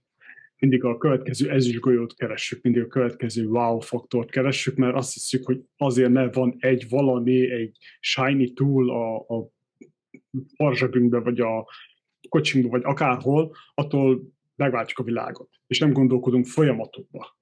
Éppen ezért van az, hogy, hogy jók ezek a shiny toolok, nagyon jók ezek a, a tényleg a volt egy időben ugye az Instagram, utána jött a Snapchat, a Clubhouse, a TikTok, mindig van valami újdonság. Érdemes próbálkozni velük. Érdemes őket kipróbálni, de ne, ne tegyünk rá mindent. Ne áldozzunk fel mindent arra, mert most éppen az az újdonság. Ez nagyon fontos hozzátenni. Mert van, akinek például nagyon pozasztóan jól bejön olyan sikersztorikat is hallottam, hogy a Snapchat volt az igazi. Semmi más nem foglalkozik csak a Snapchat-tel, mert annyira bejön neki. De megint próbálkozni kell. Ne várjuk le a disznót előre, csak azért, mert nem, mert vitatkozni akarunk. Pontos, fontos hozzátenni.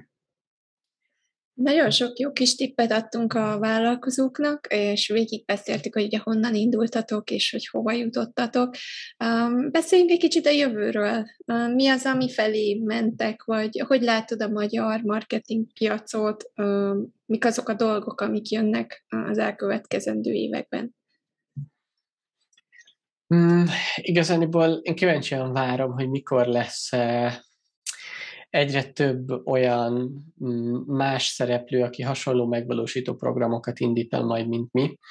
Mm, azt gondolom, hogy előbb-utóbb ez egyébként be fog majd következni, és akkor onnantól kezdve már akár egy ilyen direktebb verseny is lehet majd szerintem itt a magyar piacon. És hogyha ez eljön, akkor szükséges majd innoválnunk, már gondolkozunk is előre így a lehetőségeken, és folyamatosan fejlesztjük ezeket a, a programjainkat. Úgyhogy ez lesz mindenképpen egy fókusz. És emellett pedig mostanában, pont az elmúlt hetekben gondolkozom nagyon sokat azon, hogy most már egészen ügyesek vagyunk a mi kis picike cég szintünkön, cégstruktúránkon, abban, hogy mindent leírjunk és dokumentáljunk. És nagyon sok mindenhez már én nem vagyok szükséges szerencsére a csapaton belül. Tehát évek óta nem utaltam el egyetlen számlát se, szinte azt se tudom, hogy mennyi pénz van a bankszámlán, tökre jól lekezeljük az ügyfélszolgálati dolgokat, tényleg minden le van írva, ha valaki lebetegszik, akkor a másiknak csak átküldjük a folyamat leírást, hogy azt a feladatot hogyan kell megcsinálni, és így mennek a dolgok maguktól. És ennek nagyon örülök, és pont most jutottam el oda, így most már kb. két-három éve így működünk, hogy így rátekintettem felülről erre a működésre, és azt láttam, hogy basszus, igazándiból lehetséges, hogy most jött el az ideje annak, hogy akár egyéb új üzletágakat is építsünk erre a most általam ilyen nagy szót használok cégépítési tudásra, azért tudom azt, hogy nagyon más egy négy fős cégre azt mondani, hogy cégépítés, mint egy 500 fősre vagy 50 fősre akár, tehát tisztában vagyok azzal, hogy vannak szintek, de én nagyon is örülök annak, hogy nagyon sok mindenhez már nem kellek, és azt gondolom, hogy sokaknál sokkal előrébb járunk, és ezt a tudást szeretném felhasználni majd arra, hogy olyan üzleteket, üzletágakat nyissak, ahol már az első naptól kezdve egy olyan terméket vagy egy olyan szolgáltatást csinálunk, amihez én nem kellek. Ugyanis most bár a háttér folyamataink és a marketingünknek egy jó része az úgymond már le van dokumentálva és magától megy, és adott esetben cserélhetőek benne az emberek, bár nem akarok senkit cserélni, elképesztően imádom most a csapatomat, de hogy a maga a szolgáltatásnak a nyújtása az továbbra is azon áll igazániból, hogy én itt vagyok, és tartom a videókat, meg a konzultációkat, meg rendezvényeket szervezünk, és hogyha én nem vagyok, akkor ez néhány hónapon belül igazániból bedől. Tehát nem tudok néhány hónapnál többet nem foglalkozni vele. Úgyhogy most ezt a, a dokumentálási, meg cégépítési tudást szeretném arra felhasználni, hogy legyen tőlem függetlenül is profitot termelő üzletágunk. Azért ez már nem is rossz pár hónapot egy cég kibírjon a főnök nélkül, az úgy szerintem elég korrekt. Hát igen, nézőpont kérdése. Én egyik oldalról nagyon hálás, meg, meg boldog vagyok, másik oldalról meg néha azért így nyom, nyom az az elvárás, hogy nem tudom, csak akkor van pénz, hogyha én csinálom, amit csinálok. És tök jó lenne egy olyan bizniszt építeni, megcsinálni, ahol, ahol nincs meg ez a nyomás és nem én vagyok igazándiból a termék meg a szolgáltatás. Ja, természetesen, hiszen ideális esetben egy passzív bevételt akarsz a cégedből csinálni, úgyhogy nem csinálsz végül is szinte semmit idézőjelbe téve, és dől a lóvé. De ahhoz képest mondom, hogy a KKV-knak a nagy része az, az meg egy hosszú hétvégét sem tud kivenni. Annyira bizik, annyira nem merik elengedni, vagy, vagy nehezen van, annyira rosszul van felépítve a, a menedzsment, vagy különböző okok miatt. Az, az automatizáció fontos. szerintem ez is nagyon fontos, amit említettél, hogy, hogy az alapvető, sok időt igénylő, nem, nem nagyon hasznos tevékenységek automatizálását én nem nagyon láttam otthon. Tehát, hogy, hogy lehet, hogy erről is beszélhetnénk, hogy például mik azok a dolgok, amiket érdemes automatizálni, ahogy említetted például a számlázást, vagy hasonló dolgok, és hogy mik azok az eszközök, amit erre lehet használni, illetve erre szánhatnánk egy kis időt, mert ez nagyon hasznos.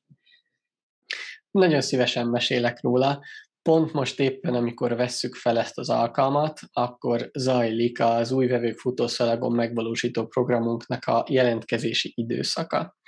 És ez egy, ez egy nagyon komplex folyamat. Pont nem olyan régiben a, a saját podcastemben Csepregi Balázsjal, a Sales Autopilotnak a társ alapítójával e, csináltam egy adást, és ott mutattam be lépésről lépésre ezt a folyamatunkat, hogy itt mennyi minden zajlik.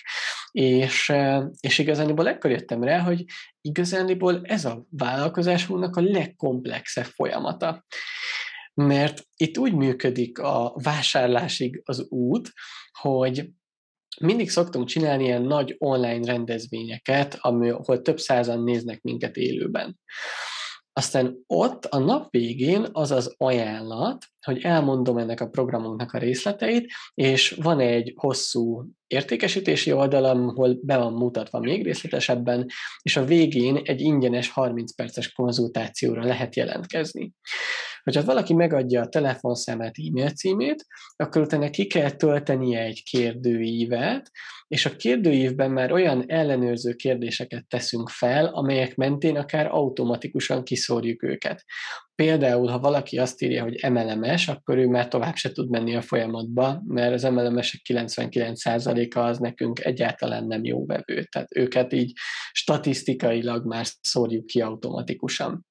Aztán, hogyha kitöltötte a kérdőívet, akkor automatikusan be tud foglalni a naptárunkba egy időpontot a 30 perces hívásra, és bekerül a közös csapat naptárba egy mobilszám, egy név, illetve egy link, amin elérjük az ő általa kitöltött adatokat.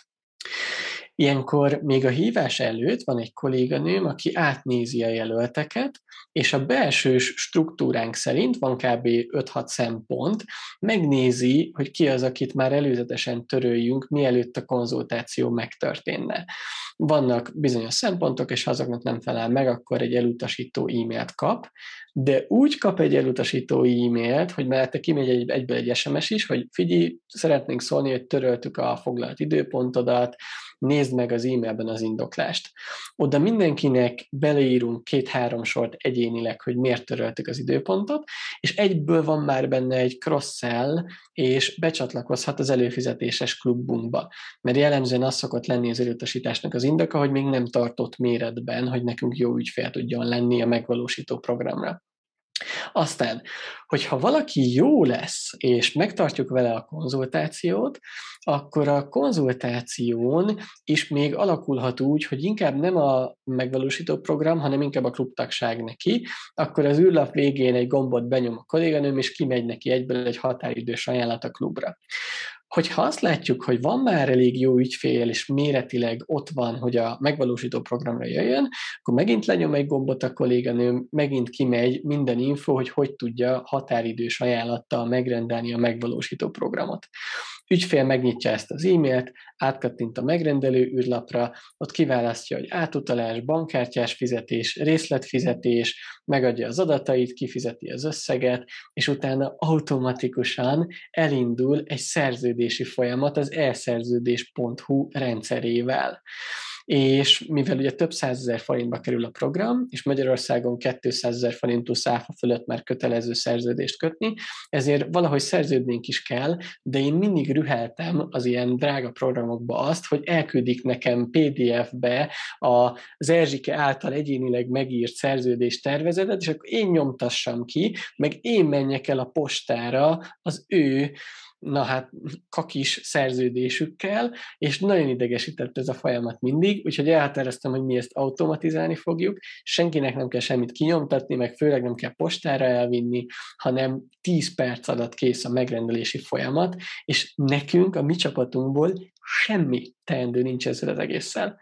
Tehát amit elmondtam nektek, az a 30 perces telefonhívás, a végén egy kattintás, hogy melyik ajánlat menjen ki az ügyfélnek, és utána mindent az ügyfél csinál. Semmi feladatunk nincsen onnantól kezdve, csak bejön a pénz, és hát nyilván 5 hónapig szolgáltatunk. Ott viszont rohadt sok dolgunk van még, azt még nem sikerült automatizálni.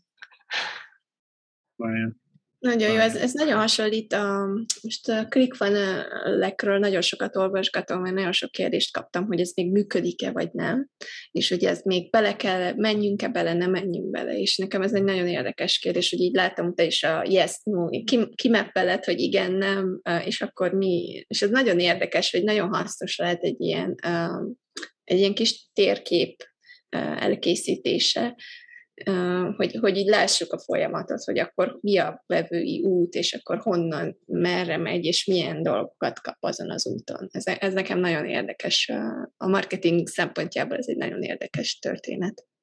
Igen, ez egy alap dolog kéne legyen. Bocsánat, de szerintem ez egy alap dolog kéne legyen. Az első naptól kezdve, amikor elkezdesz vállalkozni, már ezen kéne dolgozni. Hiszen csak nézzük meg a, a, a nekem, amit borzasztóan tetszik, az, hogy ugyebár a Google Analytics-el ezt mind megkapod csak hát azok csak a vevőkről szól, meg, meg a honlap látogatókról szól általában, nincs meg ez offline-os, hogy most uh, egy az egybe konzultáció, meg formokat kitölteni, mit tudom én, micsoda, különböző szűrőken keresztül menni, de ez, ez, így látod csak az, hogy, hogy ki jó, ki nem jó, és akkor ezt mind összekötni a hirdetésekkel, hogy az egyik oldalt van a hirdetés, és akkor hogy jön bele a funnelbe, és akkor másik oldalt kívül milyen vásárló lesz, ha lesz belőle vásárló, abból is kiszűrni azt, hogy ki az, aki részletfizetést kíván, vagy ki az, aki egyből le tudja perkálni azt a lóvét, stb. stb. Ez a legfontosabb, hiszen innen tudod meg, hogy a, a potenciális vásárlóid kik ők, mit akarnak, hogyan akarnak, minél részletesebben tudjad, hogy, hogy ki az ideális vevő. És akkor ugye bár oda kerültünk vissza az első pontodhoz, Zsolt, hogy, hogy kinek akarsz eladni. Ez ilyen én úgy látom az egészet, mint egy körforgás, hogy, hogy elkezded valahol, elkezded tesztelni, és akkor ez, ez ilyen feedback loop a kövön. És akkor ezen míg, míg él a céged, azon kell dolgozni, mert annál faszább lesz az egész, annál mefteribb lesz ez az egész uh, uh, nem tudom, rendszer. Az egész ClickFunnels arra épül, hogy ezt adja el, hogy, hogy különböző előre megépített funnel csatornákat adnak el tulajdonképpen, és az emberek csak ezt használják, és utána már semmi más nem kell csinálni, csak ráépíteni a bizniszedet, és e-, ebből pénzt csinálnak, rengeteg pénzt. Igen, vannak alternatívák, szóval lefelejtsük egy csinálni meg a házi feladatot. Ezt az a legösszörűbb az egészben, hogy ezt egy Google Drive-ba meg tudod csinálni Szóval Excel táblázat, Google Docs, Google Form, stb. stb. Ezt nagyon szépen össze lehet, össze lehet rakni, persze egy bizonyos szintig. Mikor már nem tudom hány vevőid vannak, több száz vagy több ezer, akkor a ideális esetben akarsz egy saját tudod építeni, ahol, ami teljesre van szabad. Teljesen egyetértek Attila az előző gondolatoddal, amit mondtál, hogy akkor megint visszatérünk az ideális vevőhöz, és én ezért hiszek abban, és ezért vallom azt, a marketing az egy cégvezetői, cégtulajdonosi feladat, mert tulajdonképpen, ha végignézzük ennek az egész beszélgetésnek az ívét, akkor azt láttuk, hogy a cégnek az alapvető felépítését kell itt elvégezni. Soha nem a kattintgatás a kérdés, hogy technikailag az ki hogyan csinálja meg, hanem ennek a kitalálása az a cégünknek az alapvető felépítését jelenti.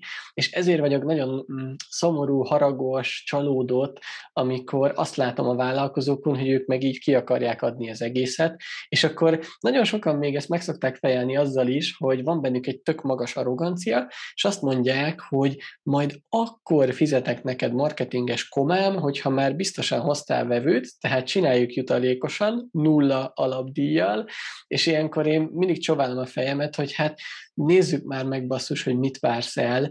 Ez nem egy marketing kivitelező, aki jutalékosan csinálja, hanem egy üzlettársad vonz be tulajdonképpen. Tehát az, hogy mindent így találja ki, meg építsek fel folyamatközpontúan úgy, hogy működjön, az nem egy jutalékos marketinges, az egy üzlettárs, akit bevettél, mert a cégednek az egyharmadát meg felét ezt jelenti felépítés szempontjából.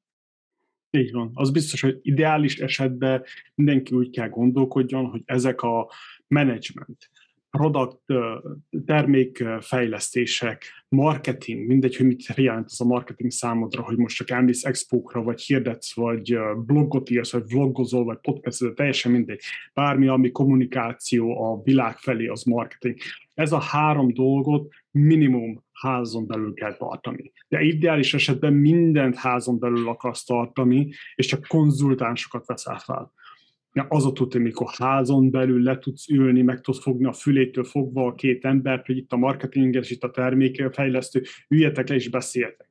Szóval ez az az ideális, hogy be tudsz menni, kopogni az, az ajtót. Persze az elején az ember nem tudja mindezt. Még az, még kicsi vagy, addig no way. De ezen kell dolgozni. Hiszen mindegy, hogy most a marketinges az bedolgozik neked, ugyanúgy, mint egy menedzsment, te le vele, tudjál ülni vele beszélni, ugyanúgy átmenni a számokon, mik a, mi a problémák, mik nem a problémák. Ugyanúgy a termékfejlesztővel, ugyanúgy a marketingessel, és ugyanúgy a titkárnővel is. Szóval ezek fontosak. Termék, marketing, management, zárójelbe csapat. Abszolút. És Andrának volt még egy gondolata, amire nagyon szívesen visszautalnék, mert szerintem nagyon hasznos a hallgatók számára majd. Éppen az imént azt mesélted, André, hogy nagyon jó az, hogyha ezt a folyamatot látjuk magunk előtt leírva, és, és van akár egy mindmapje, azt hiszem valami hasonlóra utaltál, hogyha jól értettem. Igen, igen, még nagyon sokat lean csináltunk, a value mapping, value stream mappinget, meg hát marketingben is a mind, mind map, vagy pedig csak egy sima térkép az egészre folyamatról. Így van, és erről az jutott eszembe, amit Csepregi Balástól, illetve dr. Mészáros Ádámtól tanultam. Dr. Mészáros Ádám egy párkapcsolati tanácsadó, és neki van egy olyan elve, hogy sohasem hibást keresünk, hanem hozzájárulást a végeredményhez. Ez nyilván egy párkapcsolati konfliktus eh, kezelés témájához kapcsolódik. Tehát nem hibást keresünk, hanem hozzájárulást, hogy miért alakulhatott ki ez a vita. Na és a Csapregi Balástól pedig azt tanultam, hogy mindent érdemes eh, leírni, és ilyen folyamatközpontú szemlélettel vizsgálni. És ha ezt a két alapelvet összerakjuk, és van egy ilyen vevőszerző folyamat, mint amit most itt bemutattam nektek, és le vannak automatizálva, meg írva az egyes lépései, és azt látjuk, hogy valami nem oké a folyamatban, és mondjuk azt látjuk, hogy nagyon sokan bejönnek olyan kezdő kócsok hozzánk, akik még csak ilyen 1-2 millió forintos árbevétellel bírnak, akkor megnézzük, hogy náluk mind felesleges volt a telefonhívás, nem vettek szinte semmit, vagy legalábbis az UVF programot biztos nem, csak az időnket rabolták. Akkor meg tudjuk nézni a folyamatba, hogy hol járultunk mi hozzá ahhoz, hogy ők átcsusszantak a mi rostánkon, és mégis beszélgettünk velük ingyen feleslegesen 30 percet. És összekapcsolva ezt a két alapelvet, hogy folyamatközpontoság, minden legyen leírva, és megnézzük azt, hogy hol és mi járult hozzá ahhoz, hogy ők átcsusszantak, akkor rájöttünk például most egy pár napja arra, hogy az űrlapon, ahol bekérjük az adatokat, ne csak annyit kérjünk be, hogy uh, nem volt még bevételem, vagy 5 millió forint alatti bevételem volt eddig, hanem bontsuk le még inkább. És legyen egy olyan, hogy 0 és 1 millió forint között, 1 és 2 millió forint között, és 2 és 5 millió forint között. Mert akkor már automatikusan ki tudjuk szórni azt, aki 1 meg 2 millió forintos éves árbevételt tudott még csak elérni. Mert ott nem valószínű, hogy az éves árbevételének majdnem a felét azt nekünk adja majd egy ilyen programra. Neki még nem is való igazándiból ez a program tőlünk. És Nekem ezért tetszik nagyon ez a két alapelv, mert így össze tudod kötni a kettőt, és a cég önmagát fejleszti tovább. És nálam minden csapattársamnak el szoktam ezt mondani, hogy figyelj, semmi gond nincsen, ha valamit elrontottál, vagy elrontottunk, mert nem hibást keresünk, hanem hozzájárulást, és hogyha megtaláltuk a hozzájárulást, akkor ki tudjuk javítani a folyamatban, és többet nem fog előfordulni. És ezt imádják az emberek, mert nem kell rettegniük, hogy valamit elcsesznek, és le lesznek majd cseszve, és rossznak érzik magukat emiatt.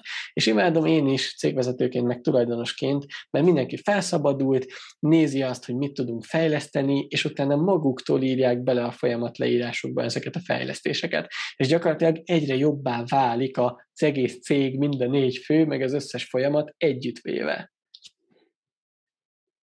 ez a bottleneckek megtalálása a folyamatban.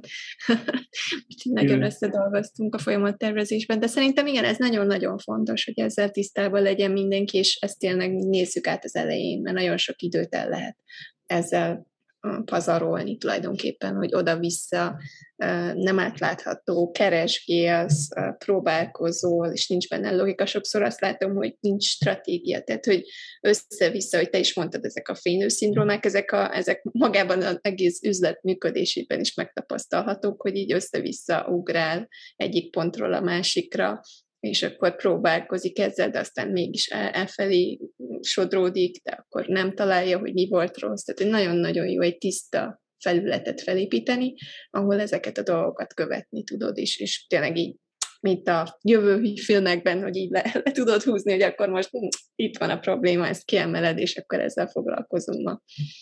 Igen, azért ez a, ez a ClickFunnel, amiről beszéltünk, a, meg a marketinges, mindmap-es technika, az is ugyanilyen, ugyanilyen kéne legyen például a management is. Hogy ki mit csinál, mikor csinálta, és ki mikor bassza el a dolgokat. Mert ez van, emberek vagyunk. Ez, ez sokszor kiemel, kiemeltük itt a podcastben, hogy ez egy normális dolog. És sőt, mint tulajdonos, mint cégvezető fel kéne hatalmazni és megmondani az embereknek, hogy it's okay, normális dolog, hogy elbasszuk a dolgokat. Az a lényeg, hogy tanuljunk belőle, az a lényeg, hogy ne, ne kövessük el ugyanazt a hibát újra és újra, mert szerintem az a halála a performance-nak. Performance? Teljesítmény. Teljesítmény, köszönöm. A, teljesi, a cégnek a teljesítményének, meg akár az egyénnek is, hogyha mindig ugyanazt el, eltoljuk. Úgyhogy ez normális kéne legyen. Ez, hirtelen ez a ez a példa jutott eszembe, tizenvalány évvel ezelőtt volt még egy nagy hír, hogy, hogy Bill Gatesnek az egyik jobb keze valamit eltolt, de nagyon csúnyán eltolt a csáva, és valami 60 valahány millió dollárt veszített a cég, ilyen hatalmas összegről volt szó, és Béla fel volt rá készülve, hogy na most kirúgják. Csak a Bill Gates megmondta neki, miért rúgja ki, hát most fizettem 65 milliót azért, hogy okosabb legyél. Nézőpont kérdés az egész. Nézőpont kérdés az egész. Ilyen szempontból um, említetted, hogy ugye az nálatok nagyon jól bejött, hogy így kikérdőívezitek a, a vevőket, és akkor besoroljátok őket kategóriákba, visszajöttek hozzá, ajánlatok uh, nekik speciális megoldásokat ahhoz képest, hogy melyik szinten vannak. De hogy uh, mi az a, a, az a mi az, amit, amit így tudnál javasolni az embereknek, hogy, hogy kiszűrjék ezeket a különböző kategóriákat. Nem tudom, hogy Magyarországon mennyire um, nyíltan nyilatkoznak az emberek például a bevételükről, vagy hasonló, de sokszor nekem mondják, hogy úgy neki se töltik, mert hogy pénzről van szó, meg értékről van szó, és akkor nem tudják besorolni, mert megáll a folyamatot, hogy akkor most érdemes el velük foglalkozni, vagy nem valós adatot adnak meg, és utána az félreviszi a folyamatot. Hát itt az UVF programunkra történő jelentkezésben azt mondom, hogy az embereknek a 99%-a kitölti az árbevételmezőt, már csak azért is, mert szerintem kötelező, és egyébként nem tud tovább menni. de, de hogy itt egyébként nem szokott szerintem ebből igazán nagy lemorzsolódás lenni. Mm, máshol, hogyha mondjuk csak egy sima csalira iratkoztatjuk fel az ügyfeleket, és ott kérjük be minden hideg embertől az árbevételadatot, ott azért én is látom, hogy az embereknek a fele nem adja meg ezt az információt, úgyhogy ez valós, és ténylegesen van egyfajta bizalmatlanság és távolságtartás még a magyarokban. Nézzük meg ezt a hideg-meleget, szerintem erre is érdemes még kitérni, mert ugye az is más, hogy hogyan közelítesz emberekhez, és ez is részese a folyamatnak, ugye, hogy hogy hozod őket egyre közelebb hozzád hogy, hogy uh, mi az, amit különbözően kell csinálni a, a hideg vevőkkel, azokkal, akiket még csak most vonz, először látják a weboldaladat, és azokkal, akik már ugye egyszer valamire rákattintottak, vagy már bevásároltak egyszer. Hát azt gondolom a legfontosabb az az, hogy építsünk bizalmat, és most azon gondolkoztam, miközben már tetted fel a kérdést, hogy hogyan tudok ennél az igencsak felületes válasznál még mélyebbre menni, és akár konkrét segítségeket adni, hogy oké, akkor hogyan lehet bizalmat építeni, mert ezt már biztos, hogy hallotta mindenki. Hmm. Például a saját bizniszünkben nagyon sok pozitív visszajelzést kapunk arra, hogy mondjuk a, az online konferenciáinknak a videó minősége az milyen. És uh, itt mondjuk ez pont, nem tudom, hogy itt lesz majd valaki, aki nézi YouTube-on ezt a videót? Meglátjuk. Azért, azért kérdezem ezt, mert például nagyon sok pozitív visszajelzés érkezik az ügyfeleinktől abból a, a szempontból, vagy abból a, mm, a megközelítésből, hogy nagyon tetszik nekik a videós minősége a dolgainknak. És most például átváltok a webkamerára, és van egy második kamera, amit tudunk használni. Aztán van például egy ilyen prezentációs nézet, most éppen nincsen megnyitva semmilyen prezentáció, de egyébként ilyet is tudunk. Aztán van egy ilyen nagyon szórakoztató dolog, hogy így hullik a pénz, és akkor erre ilyen poénokat, meg különböző metaforákat lehet felépíteni. Aztán van olyan, ahol az iPad-emre tudok rajzolni például. Itt van egy iPad-em, és akkor tudok rá rajzolni, és tökre interaktívvá tudjuk tenni magát az előadást, és akkor az iPad-es rajzolásnál itt a, a fekete-fehér részen jelenik meg a rajz, amit belerakok az iPad-be. Tehát, hogy többféle formában minden egyes bizniszbe ki lehet találni azt, hogy hogyan lehet bizalmat építeni és profizmus sugálni. Nekünk, mivel egy nagyon nagy mértékben online oktatási cég vagyunk, fontos volt investálni ezekbe a dolgokba. És az emberek így le vannak döbbenve, amikor egy Zoomos meetingen ezeket látják. Mondjuk Ez a, OBS, ugye? OBS-t használtok? Uh, ICAM Live-ot használunk, az egy Macintosos uh, szoftver.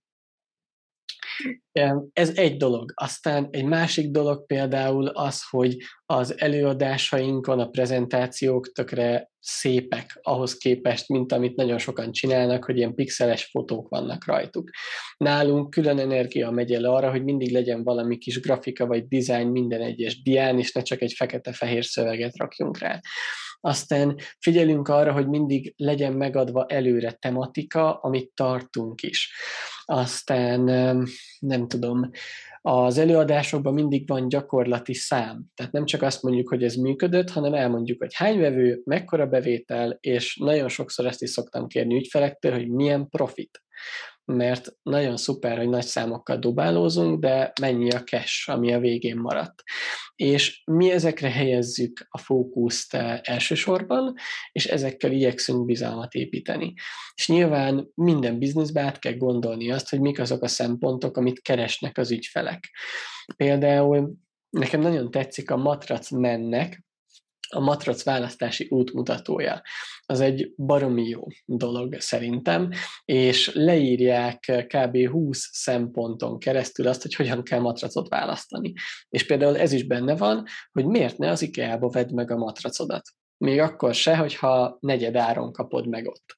És tökre objektíven, egy okos érvelési rendszert használva, nem fikázva a nagy multikat, meg eljátszva a, a nagy drámát, hogy milyen nehéz nekünk magyar kisvállalkozóknak, mert a szemétike, meg a nagy multik, hanem tökre kulturált formában érvekkel meggyőz, hogy miért jobb, hogyha nála veszek 200 ezerért matracot, szemben az 50 ezres IKEA matraccal. Na és ez is megint egy olyan dolog, hogy ő baromira felépítette a bizalmat, és egy hideg emberből én egy olyan meleg emberré váltam, miután elolvastam ezt a matracválasztási útmutatót, hogy tudom nagyon jól, hogyha matracot akarok venni, akkor nála fogom elkölteni a pénzemet, mert egyszerűen megérdemelte. És ez a titok szerintem, hogy hideg embereknél hogyan tudjuk azt elérni, hogy mire a kasszához fárad, úgy érezze az ügyfél, hogy mindössze csak a jogos tartozását törleszti. Igen, ezek nagyon jó kis tippek, úgyhogy a hallgatóknak azt mondanám, hogy ezt az adást körülbelül háromszor hallgassátok vissza. a magyar hármas szám, számrendszert használva, mert tényleg nagyon sok mindent mondtál nekem, Zsolt.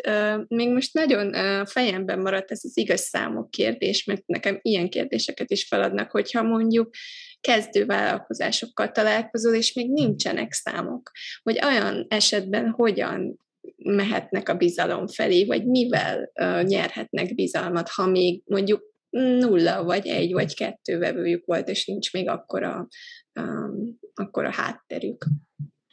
Az a jó ebben, hogy szerintem egyáltalán nem a számokkal és a korábbi tapasztalatokkal lehet csak bizalmat építeni. Például a mennyasszonyom, Lili, ő most indítja a kert tervező kis bizniszét teljesen egyedül van, kerteket szeretne tervezni, és megbeszéltük vele azt, hogy figyelj, igen, még nincsen referenciád, úgyhogy el kell mondani a következő néhány érdeklődőnek, akivel beszélsz, hogy a piaci ár töredékéért szeretném szarrá dolgozni a seggemet azért, hogy neked egy gyönyörű kertterved legyen, és cserébe meglegyen az első néhány referenciám. Azt tudom neked ígérni, hogy rettentő alázatos vagyok, baromi sokat fogok dolgozni azért, hogy minden elkészüljön, ami neked szükséges a kert tervedhez, és mindent, mindent bele fogok adni. E, ilyen és ilyen elveket vallok arra, hogy hogyan kell kinézzen egy kert. Ha neked ez szimpatikus, és szeretnél egy csiszolatlan gyémántal együtt dolgozni, aki még nem kéri el a csillagokat a munkáért cserébe, akkor itt vagyok. Úgyhogy én azt tudnám tanácsolni ezeknek az ügyfeleknek, hogy nyugodtan tegyék ki az asztalra az őszinte igazságot, mert meg fogják látni ebben a lehetőséget az ügyfelek. És hogyha őszinték vagyunk, megmutatjuk az emberi oldalunkat is, és mellette az igényességünket be tudjuk mutatni, ami nem azon múlik, hogy van-e referenciánk, meg hány darab számot tudunk felmutatni, hanem abban, hogyan néz ki például a weboldalunk, hogyan néz ki az az ajánlat, amit kiadunk, hogyan kommunikálunk írásban, hogyan beszélünk telefonon keresztül, mi történik, amikor élőben találkozunk. Ezek alapján, hogyha tényleg csak őszinték vagyunk, de közben igényességet mutatunk, akkor meg fogjuk tudni szerezni az első néhány ügyfelet. Akkor igényesség, a felületek, ugye az érintkezési felületek, és az, hogy őszinte, őszinték legyünk, ez a három pont, amit ebből így ki tudnék emelni. Attila? Under promise and over deliver. Ennyit Pontosan. Fordítsuk le. Aki nem tudja, Al- alul, ígér, alul ígérni és túl teljesíteni, ugye? Azt hiszem, hogy így mondanánk magyarul. Igen, valahogy az emberek fordítva jönnek a billire, mindig többet akarnak mutatni, mint amelyik. És akkor, mikor jön, hogy na most teljesíteni is kell, akkor viszont oh, hát még olyan, amilyen, és akkor jön a keserű pirula, és akkor nem ajánlják, és kapják az egycsillagokat valahol, tudom én, valamilyen felületen. Inkább legyél egyszerű, szerény, de csináld a legjobbat, amit tudsz leges legjobbat. Vagy annál is jobbat. Pontosan. A könyvedről nem beszéltünk, Zsolt. Uh, írtál egy könyvet. Beszéljünk a könyvedről. Miről szól, miben segít az embereknek, uh, miért érdemes megvásárolni? Köszönöm a lehetőséget.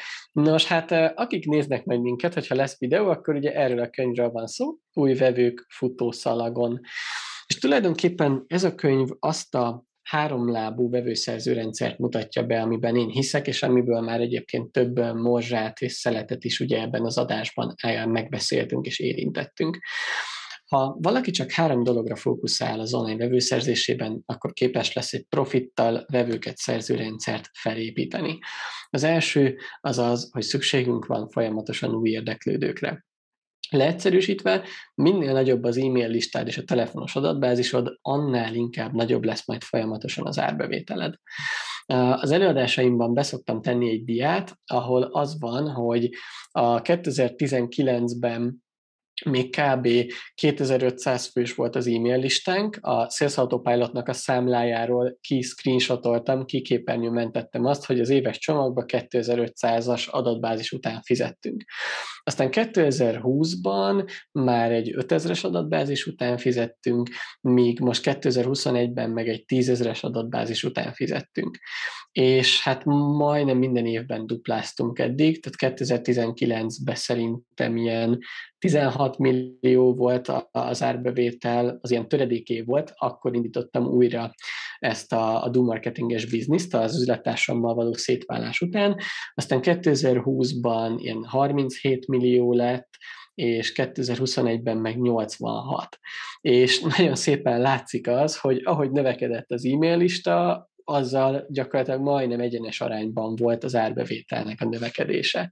Nyilván most már idén nem biztos, hogy ugyanígy fogunk tudni duplázni csak azért, mert az e-mail listánkat megnöveljük, de az elején ez egy nagyon-nagyon jó és konkrét mérőszám. Minél több az érdeklődőd, annál több lesz a pénzed és a bevételed. A második dolog, amiről szó van a könyvben, az az, hogy hogyan tudod felmelegíteni ezeket az érdeklődőket. Hogyan tudsz vadidegenből egy szerethető figurává válni az ő szemükben.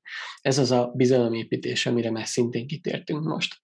És végül a harmadik dolog, az pedig az, hogy hogyan tudsz hosszú távon pénzt csinálni az érdeklődői adatbázisodból.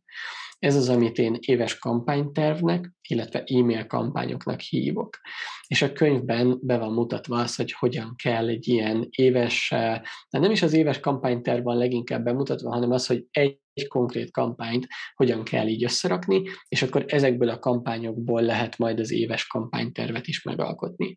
És ugye ez a három lépés olyan, mint egy hógolyó, ami a hegynek a tetején elindul, görgetődik lefele folyamatosan, és ahogyan egyre nagyobb lesz az e-mail listád, ugye a végén a harmadik láb, amikor pénzét teszed az e-mail listád, az is ugye egyre csak nőni fog. Mert minél több érdeklődőnek küldött ki az ajánlatodat, annál több lesz majd a pénzed lett belőle.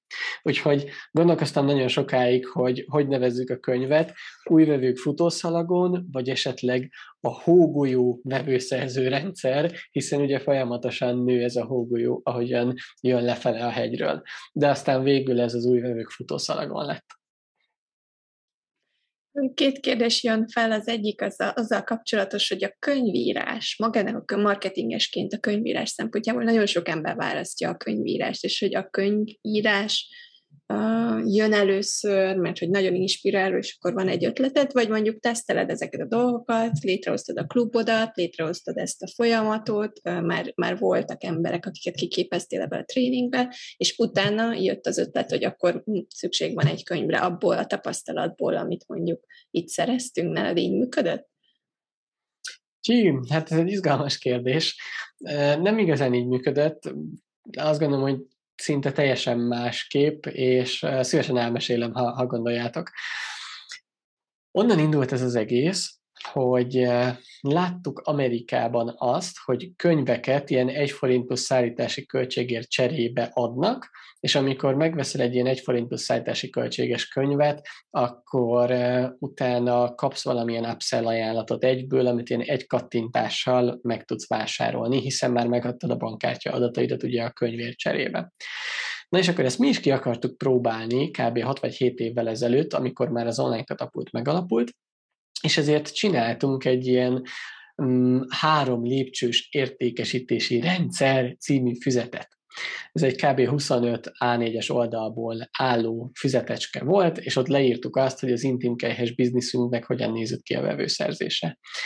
És ezt kezdtük el árulni, és azt láttuk, hogy baromira tetszett az embereknek. Úristen, kapok egy füzetet, és mindössze csak a szállítási költséget kell kifizetnem, hát ez milyen szexi, meg milyen izgalmas, úgyhogy elkezdték venni az emberek.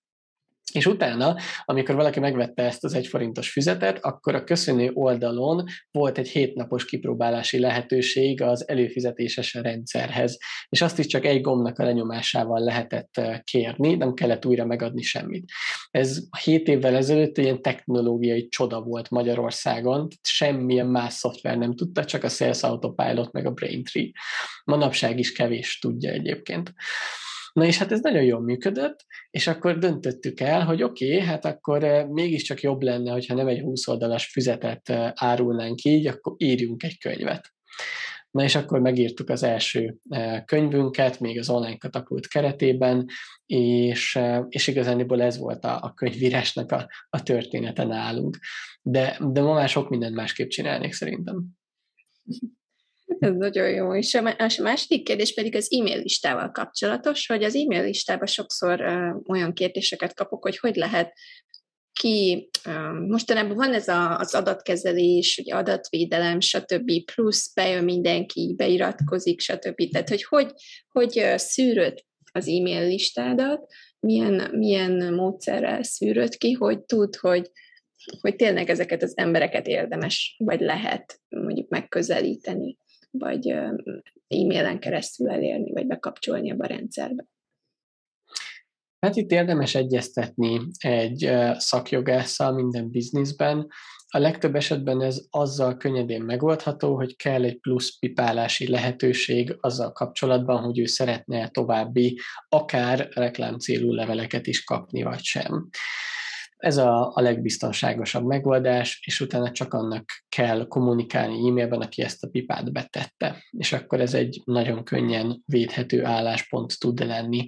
Én ezt javaslom, ezt tanítom az ügyfeleknek, azzal együtt, hogy mindig relatív veszélyes másnak a gyakorlatára építeni a saját gyakorlatunkat, mert lehetnek olyan esetek, amikor mondjuk egy különösen érzékeny vagy veszélyeztetett célközönséggel dolgozunk, akár mondjuk idősek, ahol lehetséges, hogy más megfontolásokat is figyelembe kéne venni, és ezért szoktam javasolni azt, hogy mi lerövidítjük az utat, odaadunk akár adatkezelési mintákat, meg feliratkozó űrlap mintákat, amire mi már sok százezeret elköltöttünk jogásszal, de azért nézesd át egy-két óra tanácsadási díjért cserébe a te jogászoddal, hogy ez neked is jó lesz-e.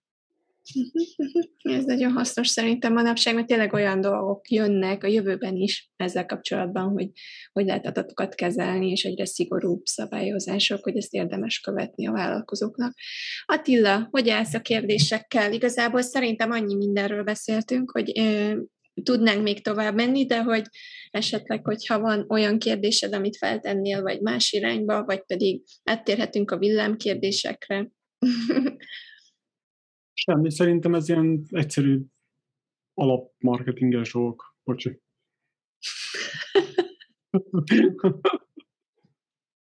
Akkor Attilának nincsenek kérdései. Attila nagyon szeret mindenkit így uh, mondják, kihívások elé állítani, úgyhogy szerintem ő, ő ezeket a pontokat találta, amiket megkérdezett az adás során.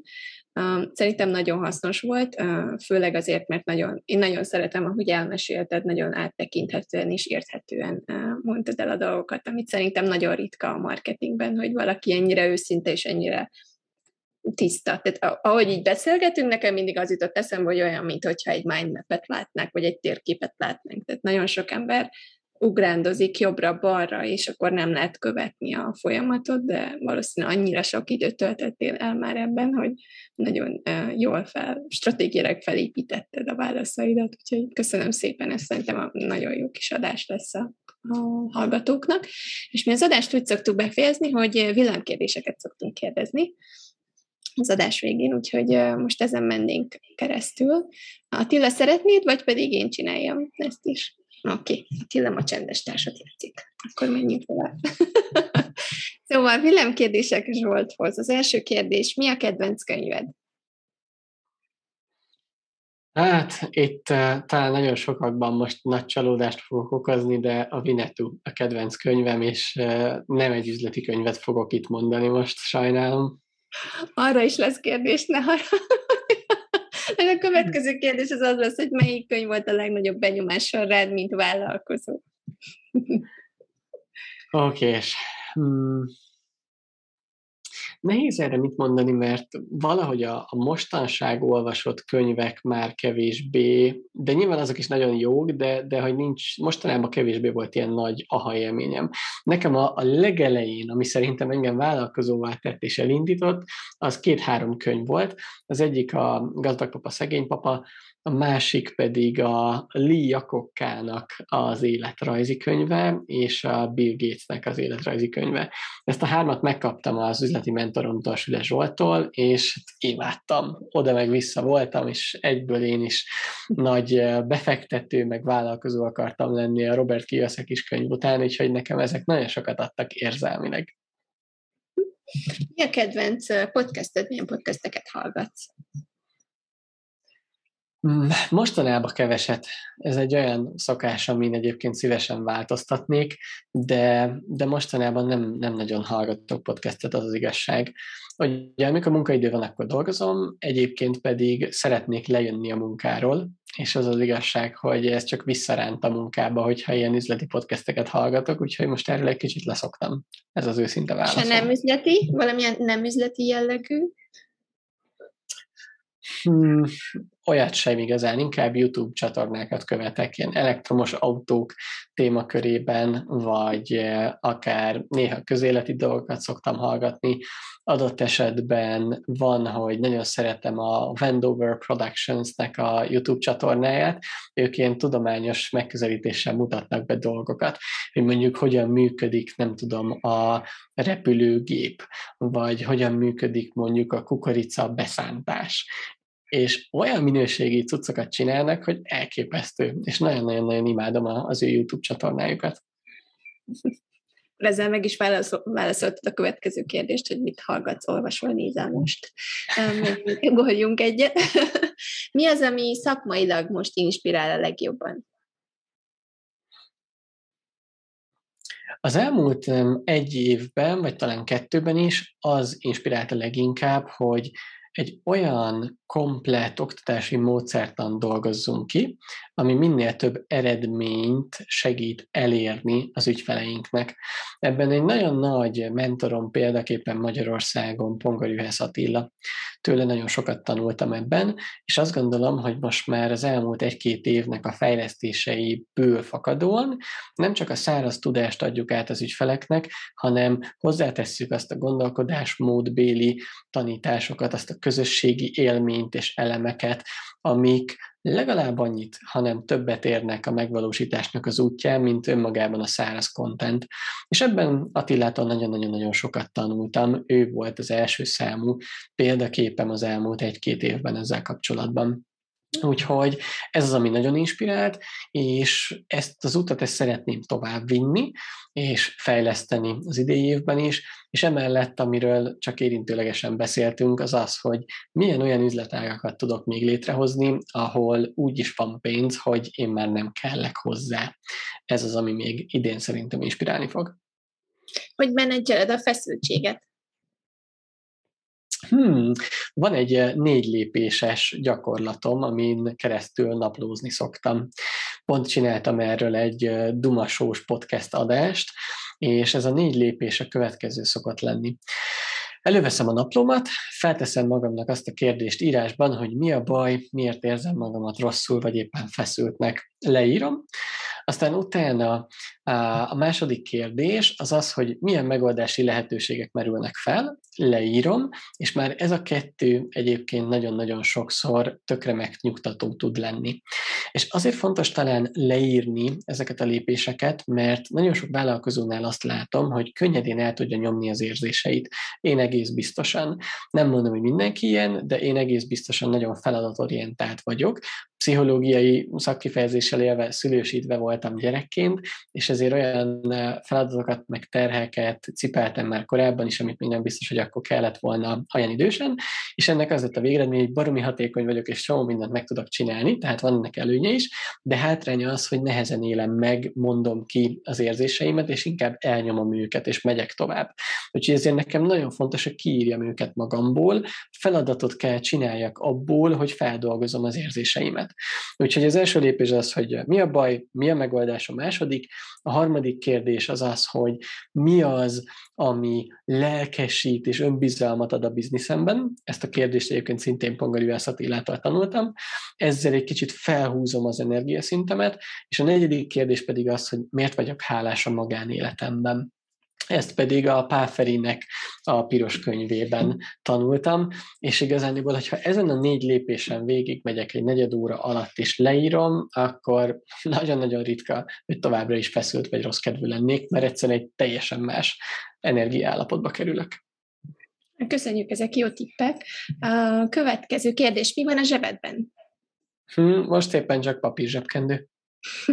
Rendezett vagy rendezetlen iroda?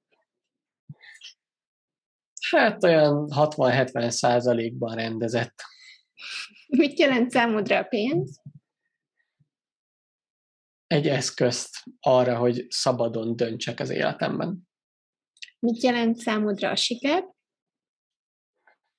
Azt, hogy azt csinálok, amit akarok. Azokkal, akikkel akarok. Akkor, amikor akarom. Mondja valamit nekünk, amit uh, senki, uh, vagy nagyon kevesen tudnak róla. Izgalmas ez a kérdés. Hát talán a, arról nem annyira szoktam beszélni, hogy mennyire érdemes pénzügyileg tudatosnak lenni. Manapság az egy eh, gyakran előkerülő gondolat szokott lenni, hogy minél többet költesz, annál inkább nem tudom, jönni fog majd a pénz, és gyerünk, merjél költeni. Én ezzel annyira nem értek egyet. Mm, nekem, nekünk van egy tök jó kis befektetési tervünk, és ez egy nagyon egyszerű formában úgy néz ki, hogy maximum a jövedelmünknek a felét költjük el, a második felét azt viszont betesszük különböző befektetési elemekbe. Ennek a stratégiáját egyébként Szendrei Ádámtól tanultam, és nagyon sokszor emiatt van egy kis ilyen nézeteltérés, vagy egy ilyen furcsa nézés rám bizonyos körökben, és ilyen furcsán néznek, hogy mondjuk miért lehet az, hogy egy sikeres biznisz tulajként csak egy Ford Focus-szal járok, mondjuk. És ebből azért így néha szoktak lenni ilyen nézeteltérések, vagy érdekes beszélgetések. Hát köszönjük, hogy megosztottad ezt velünk. Hogyha valaki szeretné követni az 50-50, 50-50 módszert, akkor, akkor nyugodtan kövessétek. Következő pont, um, szerinted mennyire fontos a szerencse az üzleti életben? Tudsz-e mondani egy százalékot? Van ez a mondás, hogy a, a szerencse az a felkészültségnek a találkozása a lehetőséggel. És ilyen formán nyilván nem elvitatható az, hogy a, a lehetőség az nem mindig mindenkivel pont ugyanolyan arányban jön szembe, de azért én azt is gondolom, hogy nagyon-nagyon sok lehetőség jön szembe mindenkivel, csak nem biztos, hogy kellően felkészült éppen abban a pillanatban, és ilyen formán én minimalizálnám a szerencsefaktort, sokkal inkább arra szeretek fókuszálni, ami az én befolyásolási zónámon belül van, az pedig a saját felkészültségem. Úgyhogy ha én minél többet megteszek, akkor előbb vagy utóbb lesz majd olyan lehetőség, amivel tudok élni, és akkor szerencsém lesz majd itt mosolygok már előre, mert Alit Attila berakott egy kérdést ide, ami szerintem valószínű, hogy én még nem láttam valószínű, hogy ez új szerzemény, és nem biztos, hogy a villám kérdések területére tartozik. Mi az élet értelme? Mi az élet értelme? Ez az utolsó villám kérdés. Hát, Számodra valamilyen rövid formában. Mm. Ez egy nagyon izgalmas kérdés, egy olyan kérdés, amivel egyébként én magam is küzdök, akár pont most a mindennapjaimban.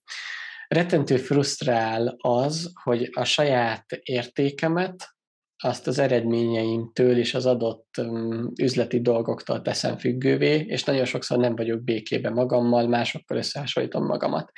És ez az egész folyamat azt villantja fel bennem, hogy igazán kurvára értelmetlen az egész, és így semmi értelme nincsen élni az életet. Úgyhogy azt hiszem, hogy odáig jutottam még csak ebben a kérdésben, hogy mi nem az élet értelme. És az egész biztos, hogy nem azért élünk, hogy eh, ilyen üzleti sikerekben, meg másokkal való összehasonlításban méregessük magunkat, hanem sokkal inkább valami olyasmi felé mutat nekem ez a kérdés, hogy megtanuljuk a külső körülményektől függetlenül élvezni a pillanatokat és jelen lenni azokban. Ez alapban Krisztián mondta nekem néhány évvel ezelőtt, hogy igazából nem a cél, meg nem a célba érés a fontos, hanem az, hogy az utat élvezzük.